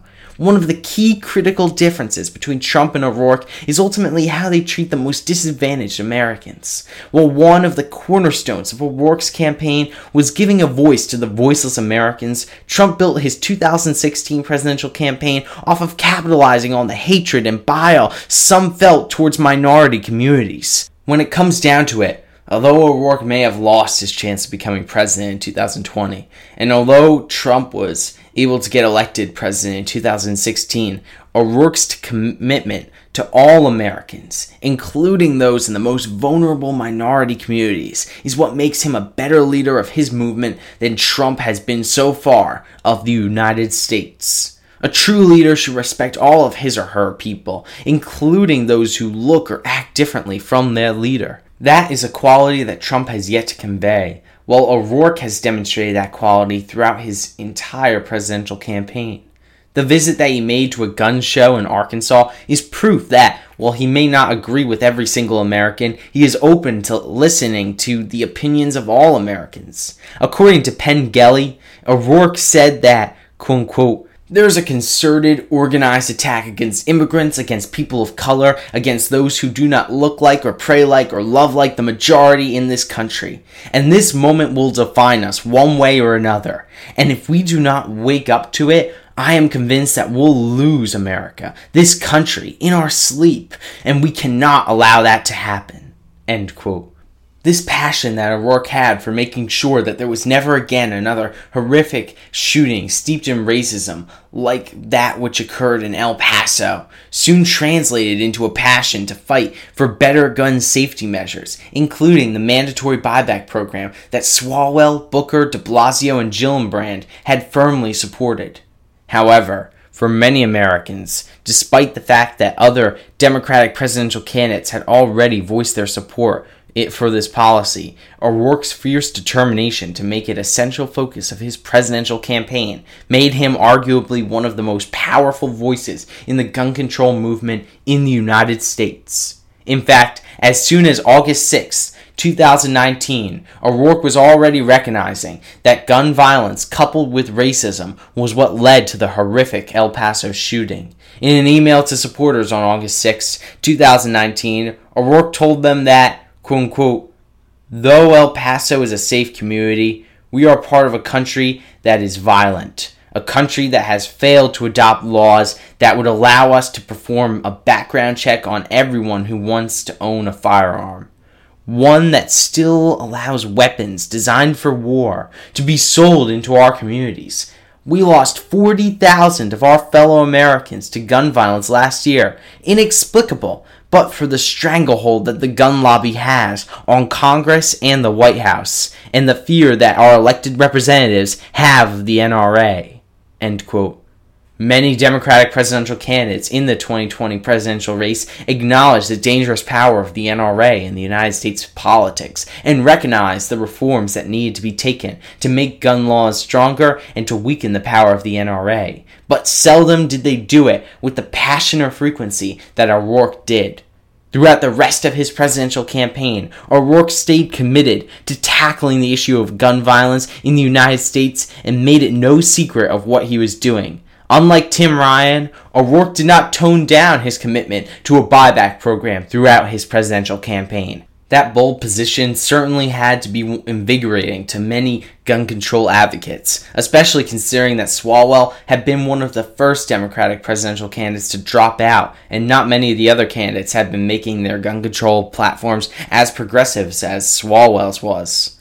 In emails to supporters, such as the one that he sent on August 15th, 2019 titled, I Need Your Help on This, O'Rourke made it clear that the El Paso shooting had changed his perspective on how to handle gun violence. In his August 15th email, O'Rourke indicated that, quote unquote, I see more clearly now than I did two weeks ago that the 390 million guns in a country of 320 million, especially weapons of war, are an existential threat to this country. These guns, including the AK 47 variant that the El Paso terrorists used, are meant to be on battlefields, not here in El Paso. They're meant to kill as many people as efficiently as possible. We cannot sell assault weapons anymore, and we need to get them off our streets. End quote. O'Rourke, now a changed man after the horrific El Paso shooting, seemingly single handedly was able to change the public conversation regarding gun violence. O'Rourke's August 15th email was just one of the many examples of his public statements regarding how the United States needs to adopt a mandatory buyback program. Through these statements, O'Rourke arguably became one of the most widely known public figures advocating for a mandatory buyback program. In fact, in a virtual meeting that O'Rourke had with Swalwell, Swalwell admitted to O'Rourke that, quote unquote, you took this issue up and to your credit gave it a voice that I was not able to give it, end quote, as is documented in a video released by the Beto Media Twitter account. If it was Swalwell who introduced the mandatory buyback program to the United States, it was O'Rourke who made it famous. In fact, the mandatory buyback program has become so popular in the United States that it is supported by the majority of the American population, according to a nationwide poll that was documented in Tess Bonn's Hill article. Majority of voters support assault weapons ban buybacks poll. However, with this much popularity, how is it that Swalwell, O'Rourke, Booker, de Blasio, Gillibrand, and Harris were the only Democratic 2020 presidential candidates who made firm commitments to embracing a mandatory buyback program? After all, if the majority of the American people support this policy by a significant margin, According to Bonn, this nationwide survey found that 59% of the American people support the implementation of a mandatory buyback program while 41% of Americans oppose it. Then it would seem to be more politically convenient for the rest of the Democratic presidential candidates to have embraced the idea. Well, one answer could come from the fact that Bonn's article was released on September 26, 2019, after most of the 2020 Democratic presidential candidates had already formulated their positions on gun control. That being said, O'Rourke and Harris's support for the mandatory buyback program both increased during the duration of their presidential campaigns, so it would have not been unprecedented for any of the other 2020 Democratic presidential candidates to have announced their support for a form of a mandatory buyback program during the middle of their presidential campaign. So then, why did none of the other Democratic candidates come out in explicit support of a mandatory buyback program later in the presidential race? This question is one that was only amplified by the findings of other polls, such as a Quinnipiac poll that was released on August 29, 2019, that apparently found that, as recounted in Sahil Kapur's Bloomberg article titled 2020 Democrats Warm to Mandatory Buybacks of Assault Weapons, 71% of Democrats said that they were in support of the mandatory buyback program. This was also a question that O'Rourke seemed to ask the American people and his Democratic presidential rival several times, always intent on defending his bold position as a supporter of the mandatory buyback program, a policy that was not shared by many of his uh, the other major Democratic presidential candidates. One presidential candidate that repeatedly clashed with O'Rourke on his strong gun control plan was Pete Buttigieg. On the October 15th, 2019 Democratic presidential debate, CNN anchor Anderson Cooper asked O'Rourke how he was going to enforce his mandatory buyback program if the American police were not going door to door to see which Americans have assault weapons. In his response, O'Rourke explained, as documented by CNN's YouTube video called Mayor Pete Buttigieg to Beto O'Rourke, I don't need lessons from you, that, quote unquote, I expect my fellow Americans to follow the law the same way we enforce any provision, any law that we have right now. We don't go door to door to do anything in this country to enforce the law. I expect Republicans, Democrats, gun owners, non gun owners alike to respect and follow the law. End quote. Shortly thereafter, Cooper addressed Buttigieg, telling him that, quote unquote, just yesterday you referred to mandatory buybacks as confiscation and said that Congressman O'Rourke has been picking a fight to try to stay relevant. Your response on guns, end quote. Buttigieg responded with, quote unquote, Congressman, you just made it clear you don't know how this is actually going to take weapons off the streets. If you could develop the plan further, I think we could have a debate about it. But we can't wait. People are dying in the streets right now. End quote. Buttigieg went on to insinuate that O'Rourke's buyback plan was just a purity test and explained why he believes that the United States should focus on getting less extreme and more bipartisan gun control laws passed. O'Rourke was quick to respond to Buttigieg's criticism of his plan, remarking that, quote unquote, this is not a purity test. This is this is a country that loses 40,000 of our fellow Americans every year to gun violence. This is a crisis. We've got to do something about it. And those challenges you described are not mutually exclusive to the challenges that I'm describing. I want to make sure that we have universal background checks and red flag laws and that we end the sale of these weapons of war. But to use the analogy of healthcare, be as though we said, look, we're, we're for primary care, but let's not talk about mental health care because that's a bridge too far people need that primary care now, so let's save that for another day. No, let's decide what we are going to believe in, what we are going to achieve, and then let's bring this country together in order to do that. Listening to my fellow Americans, to those moms who demand action, to those students who march for our lives, who, in fact, came up with this extraordinarily bold peace plan that calls for mandatory buybacks. Let's follow their inspiration and lead and not be limited by the polls and the consultants and the focus groups. End quote. Buttigieg shot back that quote unquote, the problem isn't the polls. The problem is the policy. And I don't need lessons from you on courage, political or personal. Everyone on this stage is determined to get something done. Everyone on this stage recognizes, or at least I thought we did, that the problem is not other Democrats who don't agree with your particular idea on how to handle this. The problem is the National Rifle Association and their enablers in Congress, and we should be united in taking the fight to them. End quote. While Buttigieg was correct in articulating that the NRA and the congressmen supporting it have been a major part of the problem that many lawmakers have faced when trying to get legislation passed that would reduce gun violence, Buttigieg was not really addressing O'Rourke's mandatory buyback program. Buttigieg was merely pivoting to what was probably safer political territory for him by attacking the NRA. In actuality, however, it probably would have been a much more substantive debate if Buttigieg had, in this instance, voiced the concerns that he had about the mandatory buyback program itself, instead of not addressing the policy directly. In his response to Buttigieg's criticisms and assertion that he did not need lessons from O'Rourke, O'Rourke responded with, quote unquote, that's that's that's a mischaracterization. Anderson, I've got to answer this. I never took you or anyone else on who disagrees with this issue. But when you, Mayor Buttigieg, described this policy as a shiny object, I don't care what that meant to me or my candidacy, but to those who've survived gun violence, those who've lost a loved one to an AR 15, an AK 47, March for Our Lives, formed in the courage of students willing to stand up to the NRA and conventional politics and poll tested politicians, that was a slap in the face to every single one of those groups and every single survivor of a mass casualty assault with an AR 15 and an AK 47. We must buy them back. End quote. In his engaging response, O'Rourke mentioned Buttigieg calling the mandatory buyback program a shiny object. This was a reference to a bit of a feud that O'Rourke had with Buttigieg over the, their gun control plans.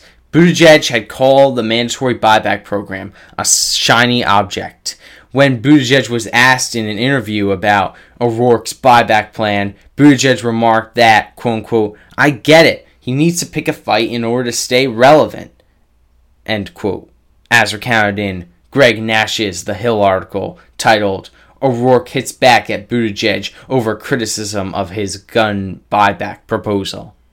O'Rourke responded to Buttigieg's attack on him by tweeting that, quote unquote, Pete can belittle the grassroots. He can call buybacks a shiny object. He can say whatever he wants. But guns kill 40,000 people each year.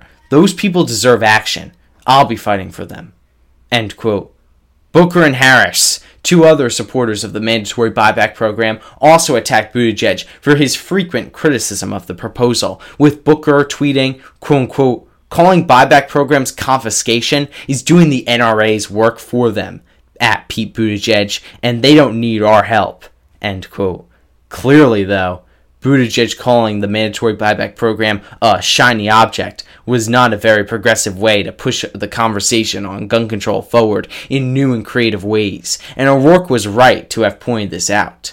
The conflict that O'Rourke had with Buttigieg in the October 15, 2019 Democratic debate proved that he was able to successfully defend his policies from the attacks of the Democratic front-running candidates like Buttigieg. It was arguably one of the most definitive moments in the story of O'Rourke's defense of the mandatory buyback program, and made it clear that he was never going to tone down his vision for the United States for mere political convenience. O'Rourke recognized that, generally speaking, the Democratic platform on gun control had changed very little since the 1990s, and wanted to move the conversation on this issue forward in a meaningful way despite how hard more moderate Democrats such as Buttigieg resisted this policy. The sheer amount of time that O'Rourke took to talk about this truly pressing issue definitely made him the key voice in American politics arguing for a buyback of assault weapons, at least in the eyes of many Americans across the United States. The true test for O'Rourke to defend his buyback policy came not from criticism from his fellow Democrats, but rather criticism from Republicans. Sometimes these criticisms were quite outlandish and were perceived as threats against O'Rourke, but the true test for O'Rourke was whether he would continue defending his policy as firmly as he had been doing so, despite the threats that were made against him. In one particular instance, as explained in Brendan Cole's Newsweek article titled GOP Rep Briscoe Cain to be reported to FBI after telling Beto O'Rourke, My AR is ready for you, a Republican lawmaker from Texas named Briscoe Cain responded to O'Rourke's fiery statement that he would implement a mandatory buyback program from the September 12, 2019 Democratic presidential debate by saying that, quote unquote, my, my AR is ready for you, Robert Francis. End quote. Cain referred to O'Rourke as Robert Francis because Robert Francis O'Rourke is technically O'Rourke's legal name. Many people at the time acknowledged that Cain's comment sounded very ambiguously threatening. O'Rourke picked up on the threatening manner of Cain's comment and tweeted back that, quote unquote, this is a death threat, Representative. Clearly, you shouldn't own an AR 15, and neither should anyone else. End quote. This response proved that O'Rourke was able to defend his policy, even under pressure and facing horrifying threats. It should be noted that Cain faces the repercussions of his perceived threat. Cain's tweet was removed by Twitter, which saw Cain's tweet as in violation of its rule against threatening violence towards others, and Cain himself was apparently reported to the FBI. Cain, however, despite all of the pushback that he received for his initial tweet, did not tone down his criticisms of O'Rourke and the mandatory buyback program. In an interview that is documented in ABC 13 Houston's YouTube video, lawmakers my AR is ready for you tweet to Beto, it was not a threat. When asked about whether he believes the government could implement O'Rourke's mandatory buyback program, Cain responded with, quote unquote, over my dead body. It's not going to happen. And so I think it's terrible. It's a bad idea to take things from the American people. End quote. Cain was not the only one to seemingly threaten O'Rourke over his mandatory buyback program. On March 6, 2020, Colorado's Congressman Ken Buck tweeted a video of himself standing in his office. Beside Buck in the video was an AR 15 displayed on his wall. In this video, Buck says, quote unquote, I have a message for Joe Biden and Beto O'Rourke. If you want to take everyone's AR 15 in America, why don't you swing by my office in Washington, D.C. and start with this one? End quote. Buck then proceeded to take the AR 15 off the wall and posed with it, ending the video by saying, quote unquote, come and take it, end quote. According to Dan Mangan's CNBC article titled GOP Rep Ken Buck Wields AR 15 in Office, Dares Joe Biden and Beto O'Rourke to come and take it. Buck told the Washington Post back in 2015 that the AR 15 that he keeps in his office in Washington, D.C., has a trigger lock on it and is unloaded. Buck also explained that the bolt carrier assembly that is required to fire AR 15s was removed from his AR 15 before he brought it to Washington, D.C. Nevertheless, many viewed Buck's video as a threat against Beto O'Rourke and Biden. The same day that Buck posted this video, O'Rourke responded appropriately and directly, tweeting, quote unquote, this guy makes the case for both an assault weapons ban and a mandatory buyback program better than I ever could. These are weapons of war that have no place in our communities, in our politics, or in our public discourse. End quote.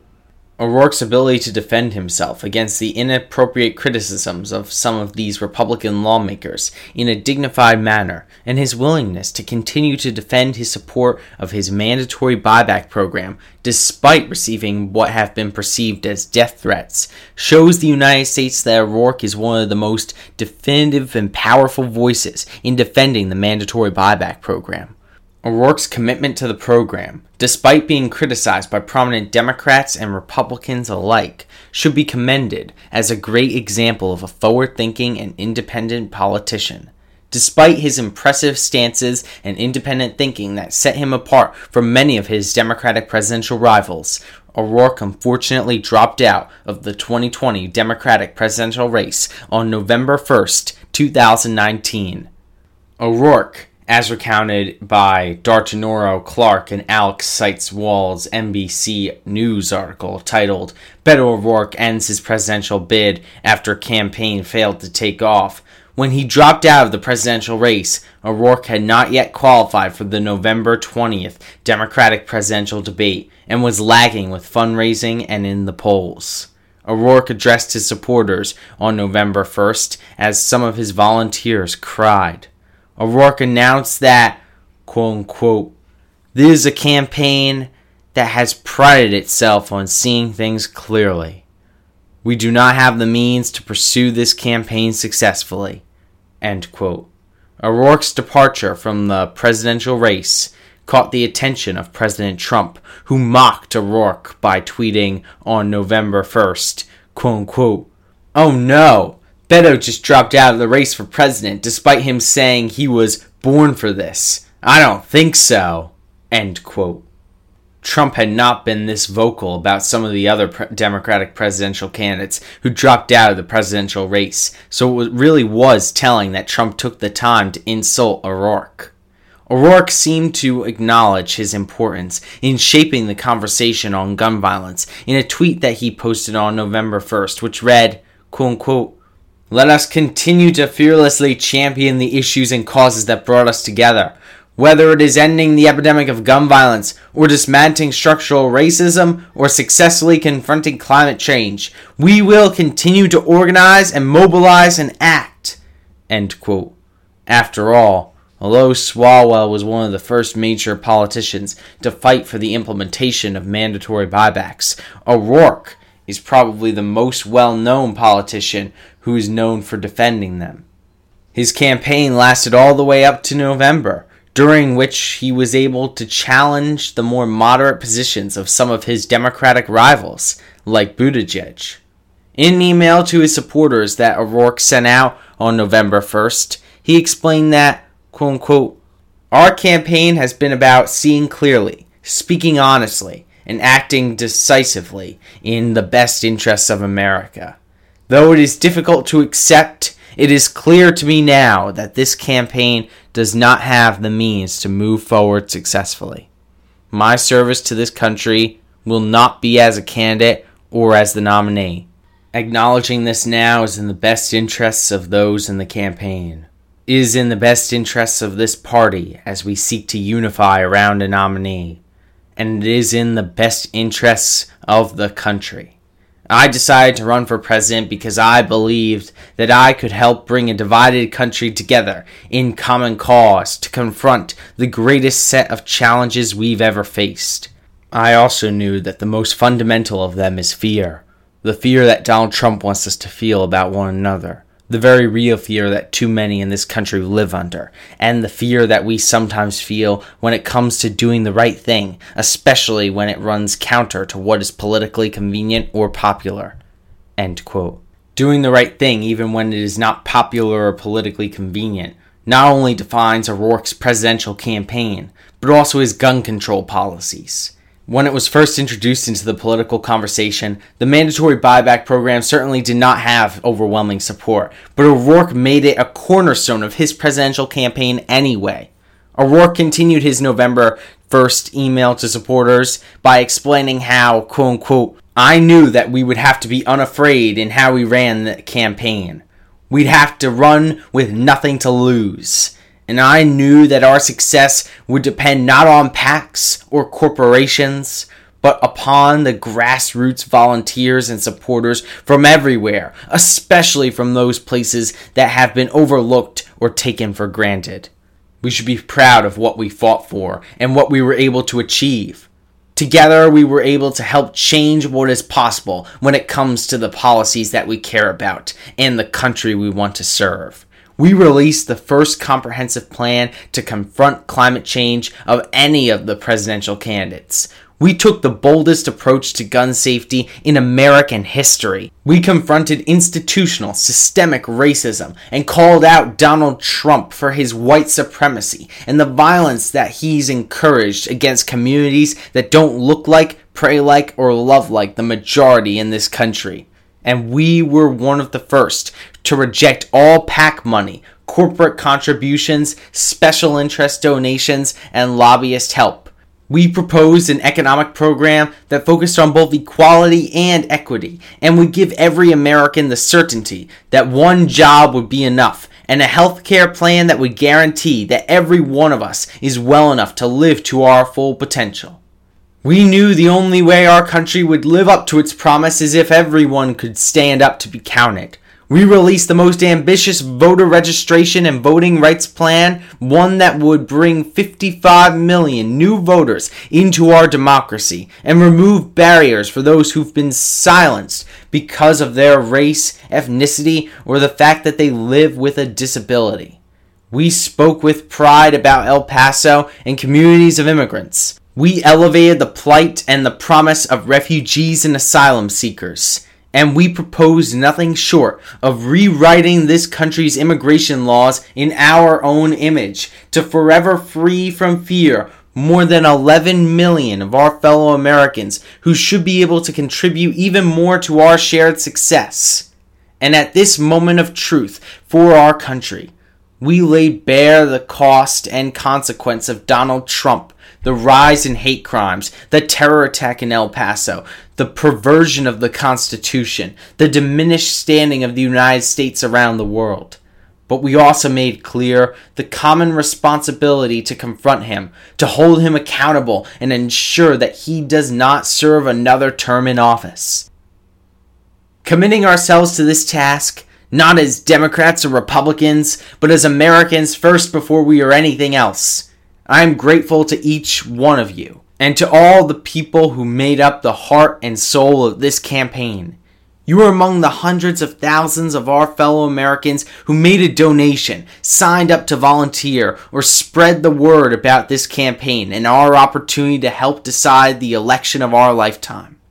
You have been with me from the beginning, through it all, I know that you did it not for me personally, not for the Democratic Party, but for our country at this defining moment. Though today we are suspending this campaign, let us each continue our commitment to the country in whatever capacity we can. Let us continue to fearlessly champion the issues and causes that brought us together whether it is ending the epidemic of gun violence, or dismantling structural racism, or successfully confronting climate change before it is too late, we will continue to organize and mobilize and act in the best interests of America.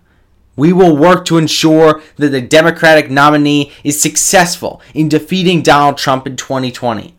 I can tell you firsthand from having the chance to know the candidates, we will be well served by any one of them, and I'm going to be proud to support whoever that nominee is. And proud to call them president in January 2021 because they will win.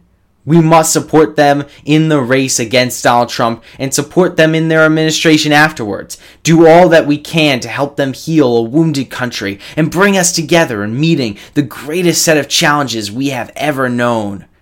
I'm confident I will see you down the road, and I look forward to that day. Thank you for making this campaign possible and for continuing to believe that we can turn this moment of great peril into a moment of great promise for America and the world. With you always and forever grateful, Beto. End quote.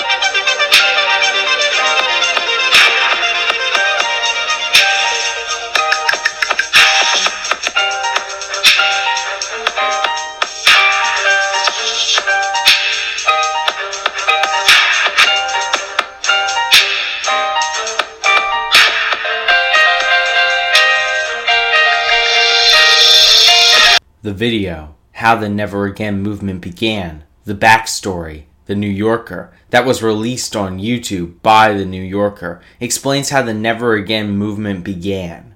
Shortly after the school shooting that took place in Parkland, Cameron Kasky, a survivor of the Parkland shooting, was able to start the Never Again movement, which was dedicated to ensuring that there would never again be another school shooting that would claim the lives of innocent students.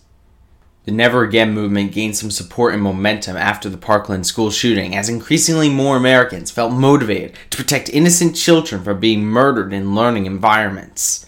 The Parkland shooting led to the March for Our Lives nationwide protest against gun violence. The impact of the Parkland shooting even influenced lawmakers to pass gun safety legislation. As is explained in Margaret Kramer and Jennifer Harlan's New York Times article titled Parkland Shooting Where Gun Control and School Safety Stand Today. At the time of the Parkland school shooting, there were no laws in place that could have prevented the shooter in Parkland Nikolas Cruz, who had a troubled record and ample reasons not to be trusted with a weapon, from purchasing a gun. However, a law passed after the Parkland school shooting by the Florida state government enables law enforcement to, with judicial approval, stop a person deemed dangerous from owning guns for up to a year. Additionally, the federal government was able to pass a national ban on bump stocks, Although this was the only major gun control legislation passed by the federal government since the Parkland shooting, it is still quite important. As indicated in Laura Jarrett's CNN article titled Trump Administration Officially Bans Bump Stocks, the ban on bump stocks was officially put in place by the Trump administration. Perhaps the ban on bump stocks will be one of the most positive and or only positive pieces of legislation to have come out of the Trump administration. Just like Swalwell said, quote unquote, hope died in Parkland over a year ago, but in a uniquely American way, through the strength of, and courage of our children, hope was born here too. End quote. However, despite gaining some great momentum and even getting some meaningful legislation passed, the Never Again movement unfortunately soon began to lose momentum as the United States concerned itself with other social and political issues. When Swalwell ran for president, the focus of American politics did not seem to be on gun control. And then, in early August of 2019, the nation was shook to its core once again when gunmen shot up a Walmart in El Paso, Texas, and historic district of Dayton, Ohio, as recounted in Jason Silverstein's CBS article titled there were more mass shootings than days in 2019. So many Americans had pledged that after the shooting in Parkland, there would never again be another mass shooting. And yet, here the nation was again, confronted with the same dilemma that had tortured it for decades now. In an email to supporters titled El Paso that O'Rourke sent to his supporters on August 6, 2019, he explained the situation during which the violence that took place in El Paso could have happened, writing, quote unquote, at a rally in Florida in May. President Trump asked how America could stop immigrants from coming into the country. Shoot them, someone yelled back. As the crowd roared their approval, the president smiled. That violence, that hatred, that fear found us on Saturday. Drove more than 600 miles to a community that is 85% Mexican American, a community of first and second generation immigrants. It walked into one of the busiest Walmarts in the country, full of families from El Paso and our sister city of Ciudad Juarez, and killed 22 people a 90 year old man shot dead next to the wife he'd been married to for 70 years, a 15 year old boy about to start his sophomore year in high school, young parents, both of them murdered as they shielded their two month old son. End quote. These heartbreaking stories of these innocent civilians that were shot down in El Paso are examples of the thousands of stories of thousands of Americans whose lives will be cut short by the gun violence epidemic that has plagued the United States for years. There is no way that we can bring back the 22 people that were murdered in El Paso. Nor can we do anything to help the innocent children that were gunned down in Parkland. All we can do is work to ensure that these victims did not die in vain and that their deaths can have an impact on how the United States moves forward. After what happened in Parkland, Americans around the country promised that there would never again be a mass shooting that would claim innocent lives. And yet, El Paso and Dayton are two examples of the systematic problem that the United States has with gun violence. And they are just two examples of many. According to Adeel Hassan's New York Times article titled 14 Children Died in the Parkland Shooting, nearly 1,200 have died from guns since. Since the Parkland shooting, almost 1,200 more children have died as a result of gun violence. And Hassan's article was written in February of 2019, so it is not even a current representation of the terrifying number of children who have died from guns. While some of these shootings, such as those that occurred in Dayton and El Paso, were highly publicized, the outrageous quantity of mass shootings in the United States meant that not all of them received the publicity that they deserved. This ought to be a referendum on all Americans, Democrats and Republicans alike. Every time there is a mass shooting in the United States, Americans express their grief and sadness over the event, and there is sometimes anger felt to the institutions that allow these shootings to take place. Protests sometimes break out as Americans seek to make a statement about how they want more legislation to be passed in order to limit gun violence. Sometimes the requested legislation is quickly passed, and sometimes it is not so easily acted upon. However, the disturbing trend that deserves to be commented on is that after some time of protests, many of these Americans will return to their homes and eventually become less vocal about advancing the goals of the gun control movement. Oftentimes, the legislation needed to prevent another mass shooting from taking place has not been acted upon by lawmakers by this stage of the habitual cyclical nature of mass shootings and their fallouts. However, some Americans will remain relatively silent about gun violence until the next major mass shooting takes place if we are to put an end once and for all to the epidemic of gun violence facing the United States, all Americans must not stop speaking out against gun violence until the important legislative change needed to end it is acted upon. One policy that seems to be the most well adept at limiting gun violence while still clearly abiding by the Second Amendment is the mandatory buyback program. Both Swalwell and O'Rourke were aware of the potential effectiveness of a mandatory buyback program, and it is about time that more prominent Democratic politicians announce their support of the program. Research and precedent has shown that a mandatory buyback program would prove incredibly effective. In fact, according to Robert Gebelhoff in his Washington Post article titled, This is How We Save Lives from Gun Violence, quote unquote, in the 1990s, Australia spent 500 million to buy back almost 600,000 guns. Harvard University researchers found that the gun homicide rate dropped 42% in the 7 years following the law, and the gun suicide rate fell 58%. An Australian study found that for every 3,500 guns withdrawn per 100,000 people, the government was able to achieve a 74% drop in gun suicides. In fact, since the ban, the country has not experienced another mass shooting. End quote.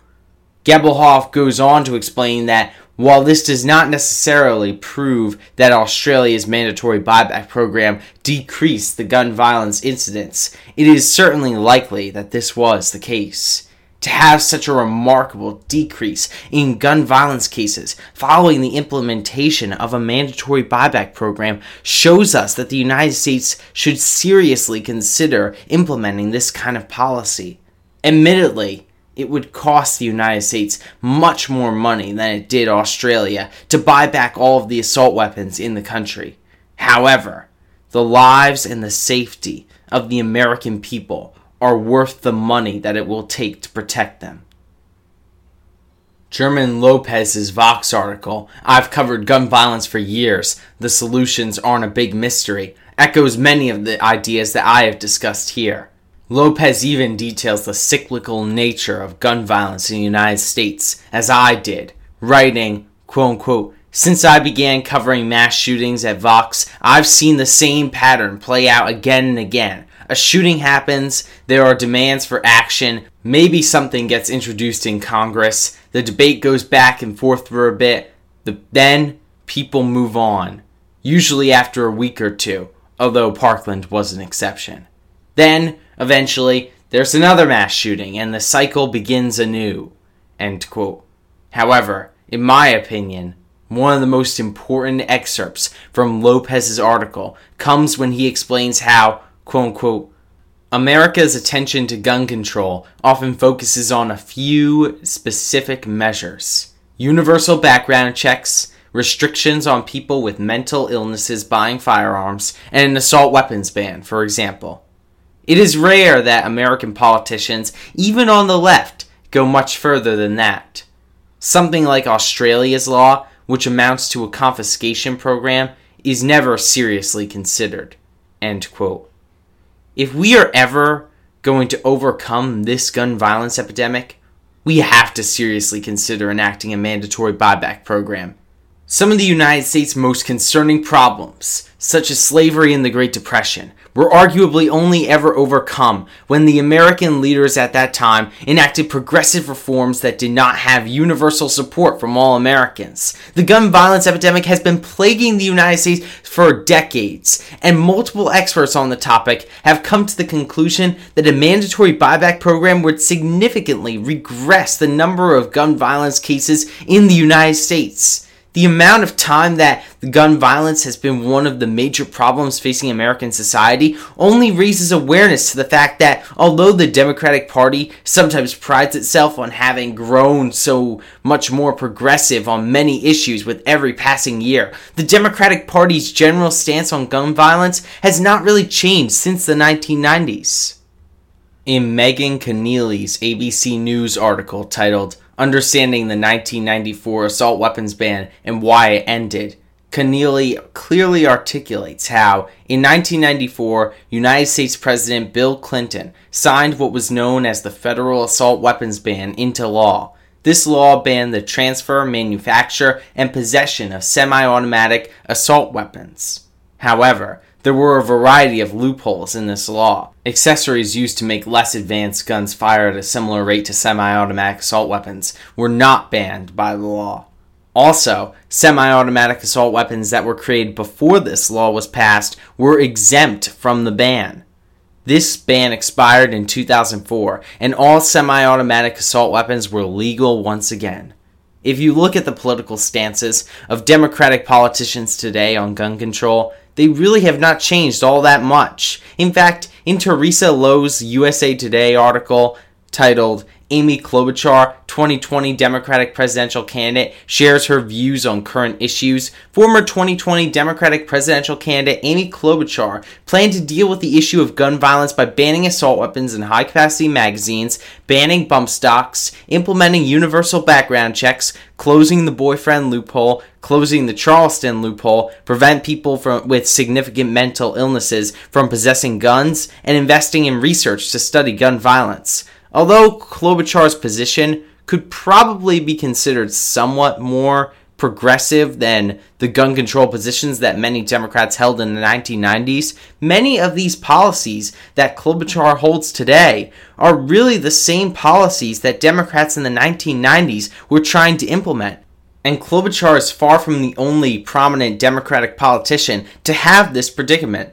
Many of the presidential candidates in the most recent Democratic presidential primary and the presidential election of 2020 hold incredibly similar positions on gun control to those held by Klobuchar. It is about time that the general Democratic platform on gun safety reforms begin to change. After all, although there have been several new policy positions that the Democratic Party has adopted since the 1990s that would make a significant difference in ending gun violence, the major policy positions that the Democratic Party generally holds on gun safety reforms remains unchanged.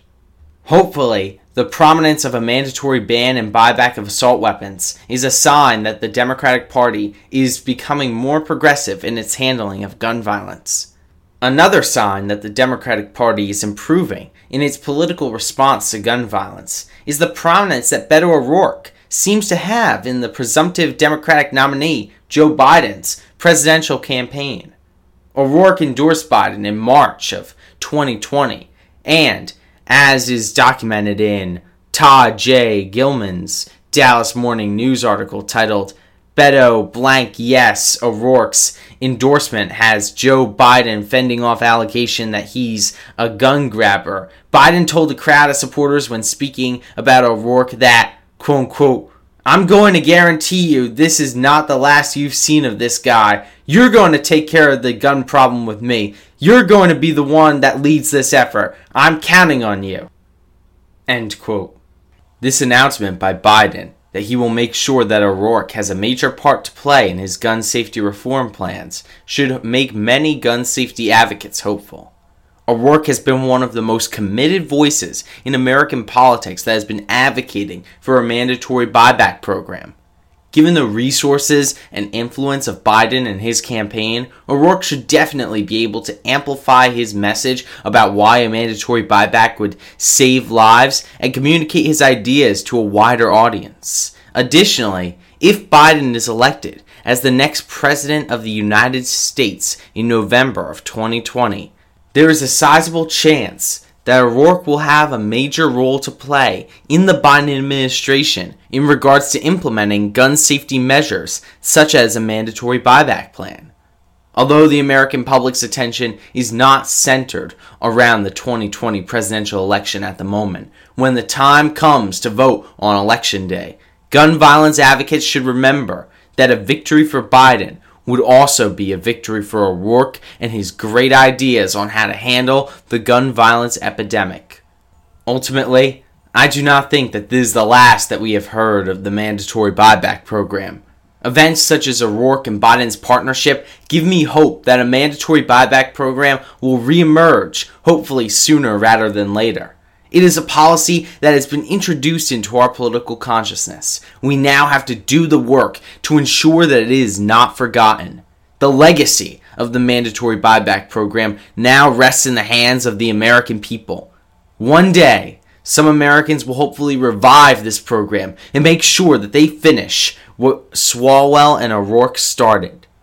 I truly believe that when the dust settles, Americans decades from now will recognize Swalwell as one of the United States' greatest unsung heroes for, as Benji Sarlin indicates in his NBC News article titled Questions and Answers with the Lawmaker Who Wants Your Assault Weapons, Swalwell largely introduced the idea of a mandatory buyback program into American politics, taking Australia's example of an incredibly successful mandatory buyback program as inspiration. Swalwell seemingly recognized that the Democratic Party's platform on gun safety reforms had to be strengthened, and by introducing this political policy into major American politics, made the conversation on gun violence in the United States more comprehensive and intelligent. So some credit should definitely be attributed to Swalwell, who was able to fight for the safety of school children across the United States with this mandatory buyback program. When the mandatory buyback program becomes prominent once again, and it will, I believe that Americans will look back at Swalwell and his plans and arguments for inspiration on how to properly frame their cases for a mandatory buyback program. In MSNBC's video, Swalwell on why he says we should ban and buy back assault weapons, Swalwell explains the importance of a mandatory buyback program, illustrating how, quote unquote, a child's right to learn without fear and to come home after school and to live is greater than any other right. I don't accept the premise that an assault weapon is covered by the Second Amendment, and I'm convinced that if we are truly going to make our community safer, we should get these weapons off the street, and I want to compensate folks for doing that, or allow them to use their weapons at a hunting club or a shooting range. But if we leave 15 million assault weapons on the street and we continue to do nothing, we should expect more mass shootings, and I just don't think we should accept that. I think we should go big on this issue and even invest in getting the guns off the streets. End quote. Swalwell is absolutely right. If we do not go big on this issue, there are going to be more stories just like we saw in Parkland and El Paso. At this point, we have seen that an assault weapons ban would be somewhat effective in countering the growing epidemic of gun violence, However, at this point, all signs point to an assault weapons ban and mandatory buyback being the most effective mechanism in our current American politics that we can use against gun violence. The implementation of a mandatory ban and buyback of all semi automatic assault weapons would exponentially improve the safety of school children across the United States and would allow Americans to go to stores and concerts without the fear of being shot dead. Obviously, in the future, when the mandatory buyback program inevitably regains prominence in our political atmosphere, some credit must be owed to O'Rourke, who gave the mandatory buyback program an incredible platform in his campaign and communicated it to a fantastic number of Americans. And should Biden win the 2020 presidential election, O'Rourke would probably play an important role in his administration and will be able to work to implement some of his gun safety reforms, such as a mandatory buyback program. After all, we know from an interview that Biden took with CNN's Anderson Cooper, part of which can be found in CNN's video, Biden, I would institute a national buyback program, that Biden is open to the idea of a buyback program. In this video, Biden proclaims his support for instituting another assault weapons ban, similar to the federal assault weapons ban of 1994, into law. Cooper pointed out that the final studies of the effectiveness of this ban did not show that there was an incredible reduction of gun violence due to the fact that the assault weapons ban simply did not take the many assault weapons that were already owned by Americans off the streets of the United States.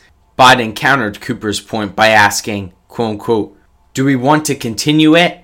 Does anybody think it made any sense that someone's able to walk into a gun store, buy an assault weapon that has multiple rounds, or buy an assault weapon that has a hundred rounds, even though it may not? You can't point to the fact that it, in fact, it stopped it before. Do you want more of them on the street? Do we want to do that? End quote. Cooper then prefaced his next question by saying, quote unquote, to gun owners out there who say, well, a Biden administration means they're going to come for my guns, end quote. Biden instantly responded with, quote unquote, bingo, you're right if you have an assault weapon. The fact of the matter is they should be illegal, period. Look, the Second Amendment doesn't say you can't restrict the kinds of weapons people can own. You can't buy a bazooka. You can't have a flamethrower. End quote. This was a very intelligent response that Biden provided. It does not make much sense that Second Amendment enthusiasts would argue that the federal government is not legally permitted to restrict the kinds of weapons that Americans can own. The Second Amendment provides Americans with the privilege to bear arms, but it never specifies what kind of arms. Clearly, Americans are not constitutionally entitled to own all weapons because, as Biden said, Weapons such as bazookas and flamethrowers are not legal for normal American citizens to own. In that case, it should be within the parameters of the Second Amendment for the federal government to restrict the American public's access to semi automatic assault weapons, which, as is mentioned in Robert Johnson and Geoffrey Ingersoll's Business Insider article titled It's Incredible How Much Guns Have, have Advanced Since the Second Amendment, were first introduced long after the Second Amendment was made to the Constitution of the United States. Arguably, the most interesting moment from Biden's interview with Cooper, however, came when Cooper asked Biden about how he would deal with all the assault weapons that Americans had already legally purchased and owned. Biden responded with, quote unquote, what I would do is I would try to I would institute a national buyback program. And I would move in the direction of making sure that, in fact, was what we tried to do get them off the street. End quote. Shortly thereafter, Biden somewhat walked back his commitment to a national buyback program. However, this moment seemed to reveal that Biden was interested in some form of a national buyback program. Given the fact that Biden now seems to have a serious chance at becoming the next president of the United States, and the instance in which Biden pledged to make O'Rourke the leader in his efforts to tackle gun violence, it seems very likely that Biden will be willing to allow O'Rourke to try to implement some form of a national buyback program. This probability and likelihood of Biden being sympathetic to the idea of a national buyback program is one that all Americans should keep in mind as they go to cast their ballots in November. Now, I would be doing a disservice to my listeners if I did not address in this podcast the issue that has consumed the lives of so many Americans, that being police brutality. When I first learned of the horrifying murder of George Floyd and struggled to come to terms with the systematic racism that still exists in our society, I kept thinking about one particular quote from one of the greatest American heroes to ever live, Dr. Martin Luther King Jr. King's quote came in his famous I Have a Dream speech when he was speaking about the injustice and cruelty that had been enforced on African Americans for generations.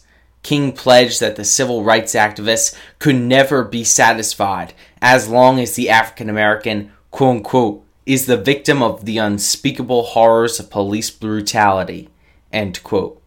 That was in 1963. It is now 2020 nearly 60 years after King delivered his famous speech to the American people. African Americans are still being unjustly murdered by police officers and hateful vigilantes. The story of George Floyd is just one of the many heartbreaking stories of victims of police brutality. We should heed the advice that King provided us with back in 1963 and make it clear that we will not be satisfied until police brutality against African Americans has come to an end. We must all stand up in solidarity and show the world that we will not tolerate police violence against African Americans any longer. We must send a message to our elected officials that major structural changes and reforms have to take place to ensure that never again is another African American's life unjustly cut short due to the epidemic of police brutality. As King said, we can never be satisfied until police brutality against African Americans ends. Now, one aspect of the debate on gun violence that needs to be addressed is that police brutality against African Americans is gun violence.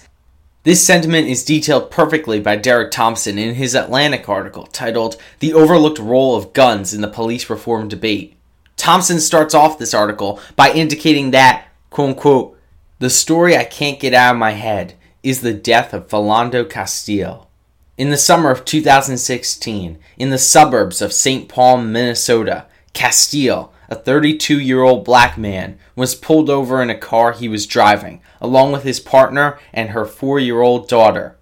How are you? Castile asked the approaching officer, according to a published transcript. Good, said the cop, a 28 year old Hispanic American named Geronimo Yanez. At the driver's side window, he asked for a license and proof of insurance. Sir, I have to tell you, Castile said, I have a firearm on me. As his mother would later tell the New York Times, she had instructed her son to comply, comply, comply with law enforcement. So he did. The statement made the officer nervous. Don't reach for it, Yanez said. The gun, he meant. I'm, Castile replied. I was reaching for the wallet, he meant. Don't pull it out. I'm not pulling it out. He's not pulling it out. Castile's partner affirmed. Don't pull it out, Yanez yelled again. Then the officer unholstered his own gun and fired seven shots at point blank range. Five bullets hit Castile, two pierced his heart. Within minutes, he was dead. A licensed firearm sat untouched in the dead man's pocket. Philando Castile was shot and killed, reaching for his wallet. The following summer, Yanez was found not guilty of second degree manslaughter by a jury of 12 men and women. His lawyers had argued, persuasively it seems, that the mere presence of a gun, even untouched, in the trousers of a man with legal permit to carry it, was enough to exonerate the point blank execution of an innocent black driver with a busted brake light.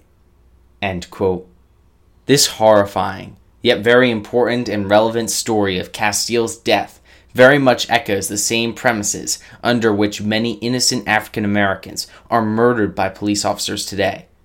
Castile's death back in 2016 should have been a turning point in American history and should have encouraged legislators to pass real laws that would actually make a difference in ending the systematic racism that has found its way deep into the American law enforcement. If change had happened back in 2016 to end the systematic racism embedded in our society, perhaps Americans like George Floyd, Ahmaud Arbery, Breonna Taylor, and Rayshard Brooks, and others would still be alive today. But this podcast has been primarily focused on examining gun violence and some of the policies that could reduce it. So, how does Castile's story relate to gun violence, one may ask? Well, as Thompson points out in his article, quote unquote, Castile was set up to die by a country that proclaimed his inviolable right to a gun, legally approved his right to carry, and then excused his killing by virtue of the fact that the object he'd been permitted to keep in his pocket could also be used as a precondition for his slaughter. Castile was killed by a cop in a country where it is more dangerous for a black man to exercise his Second Amendment right than it is for a white man. That is undeniable. But he also died at the hands of a culture that, in celebrating widespread gun ownership, makes it all but inevitable that the United States has more armed police than similarly rich countries, more panicky officers, more adversarial police encounters, more officer shootings, and more civilian killings. End quote. This examination by Thompson of police brutality and killings of African Americans is very important today to acknowledge. It also acknowledges the hypocrisy of those who celebrate the right to own a gun in the United States, but simultaneously excuse the killings of some African Americans because of their ownership of guns. In his article, Thompson does away with the myth that more guns in the United States make Americans safer. As Thompson points out in his article, quote unquote, Let's begin with the simplest fact life is more dangerous in the presence of firearms. Period. A 2013 study of U.S. states in the American Journal of Public Health found that for each percentage point increase in gun ownership, the overall firearm homicide rate increased by 0.9%, controlling for other factors. The correlation between gun availability and violent crime is statistically significant at every level of income. More money can spare Americans from the material and psychological ravages of poverty, but it does not buy an exception from the deadly social physics of guns. Thompson goes on to explain how the dangerous situation that many Americans find themselves in today regarding their relationships with the police may be a result of gun violence.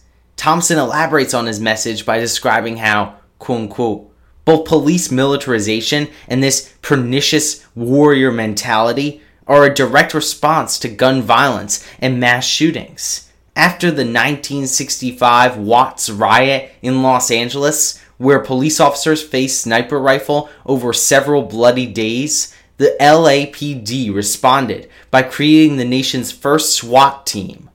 After the University of Texas clock tower shootings the following year, other police departments added their own quasi military units. In 1997, the LAPD faced off against two bank robbers in North Hollywood who held off the officers with automatic rifles and body armor.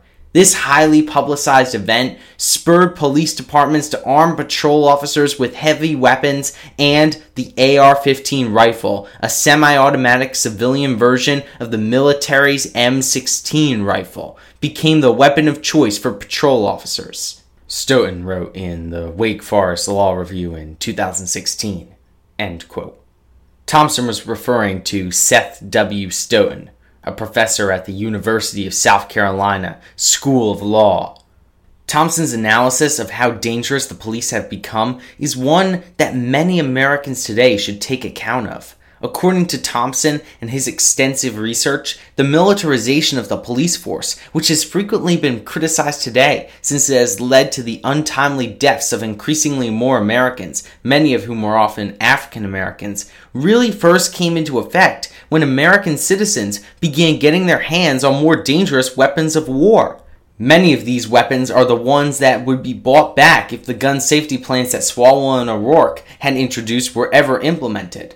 One can hope that perhaps if the increasing availability of dangerous guns led to an increase in the militarization of the police force, and in turn an increase in the number of racially charged shootings and killings by the police force, then a lack of availability of dangerous guns could lead to a demilitarization of the police force and just maybe a decline in the number of racially charged shootings that have plagued the United States for far too many years.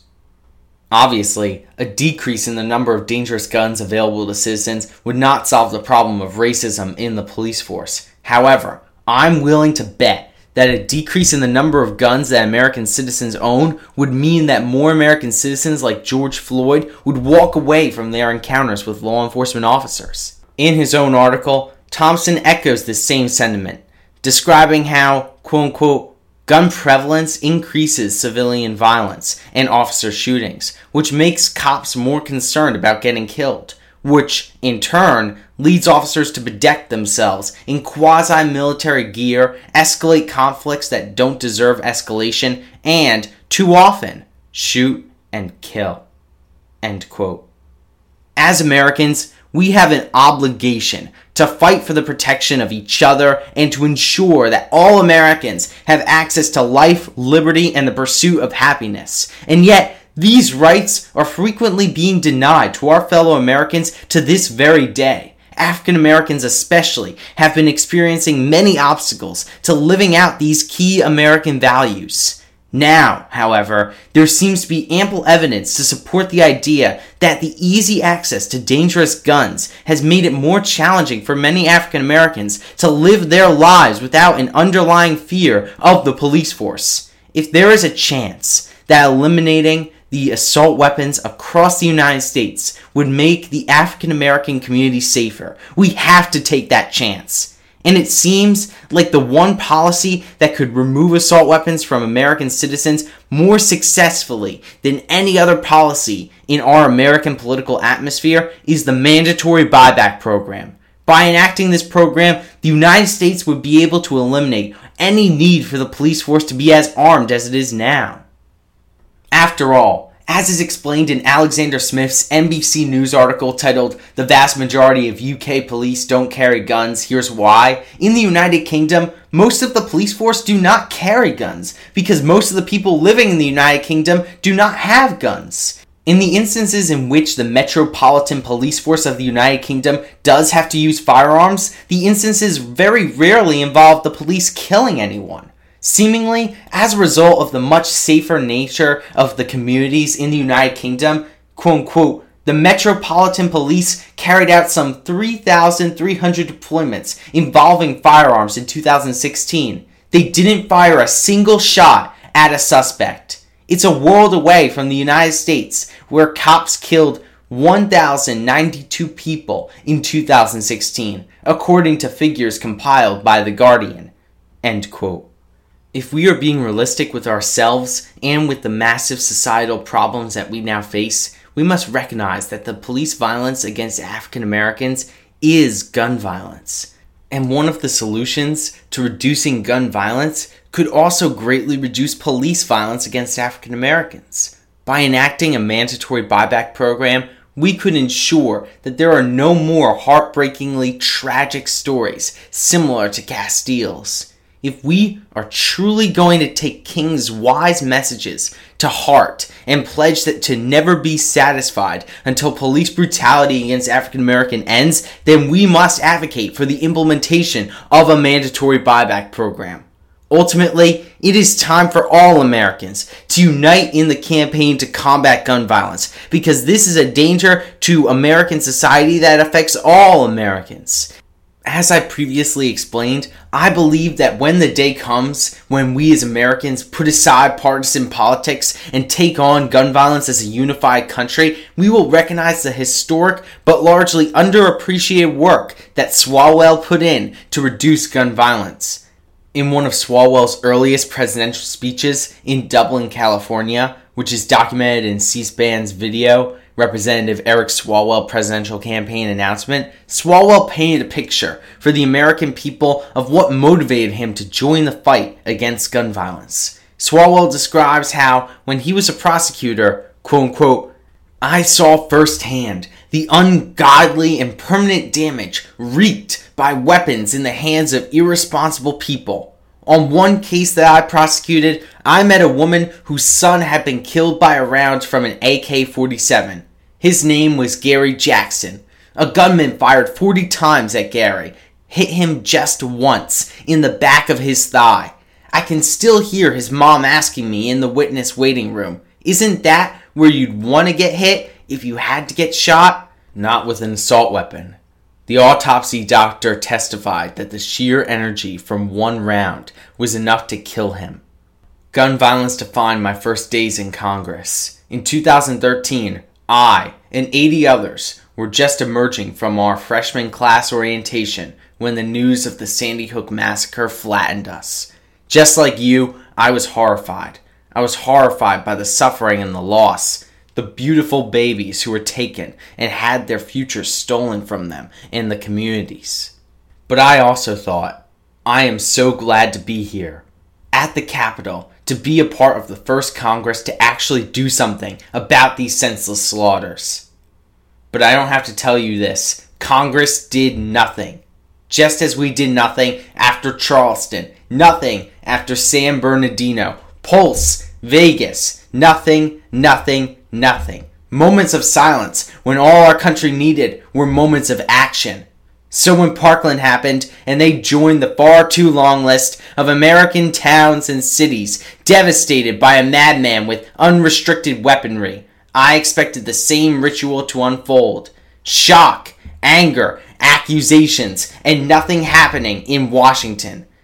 Thoughts and prayers used as an alibi for inaction. But the students there, and their families decided not to allow that. You decided not to allow that. They instead took a stand to lead, and they knew they would be attacked for it. They knew they would be exposing themselves to ridicule and hate, purely political targets in a different kind of crossfire.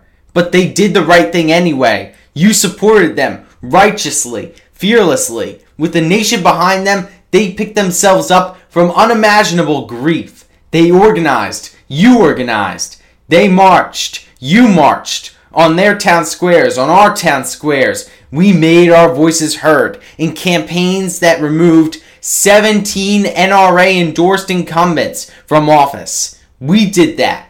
We did that. End quote. Swalwell was right. The movement that took hold of the United States after the Parkland shooting was able to ensure that more American lawmakers support the cause of ending gun violence. However, there is still a great deal of legislative action that has yet to be taken so long after the Parkland shooting took place. The moment of action that we need now more than ever is an implementation of a mandatory buyback program to help save the lives of so many Americans and to ensure that all Americans have the greatest chance to seek life, liberty, and the pursuit of happiness. It may be a dark moment in American history, but the implementation of a mandatory buyback program can light the way forward and create a more prosperous future for all Americans. Only when the mandatory buyback program is put in place can we truly say, with definitive confidence, never again.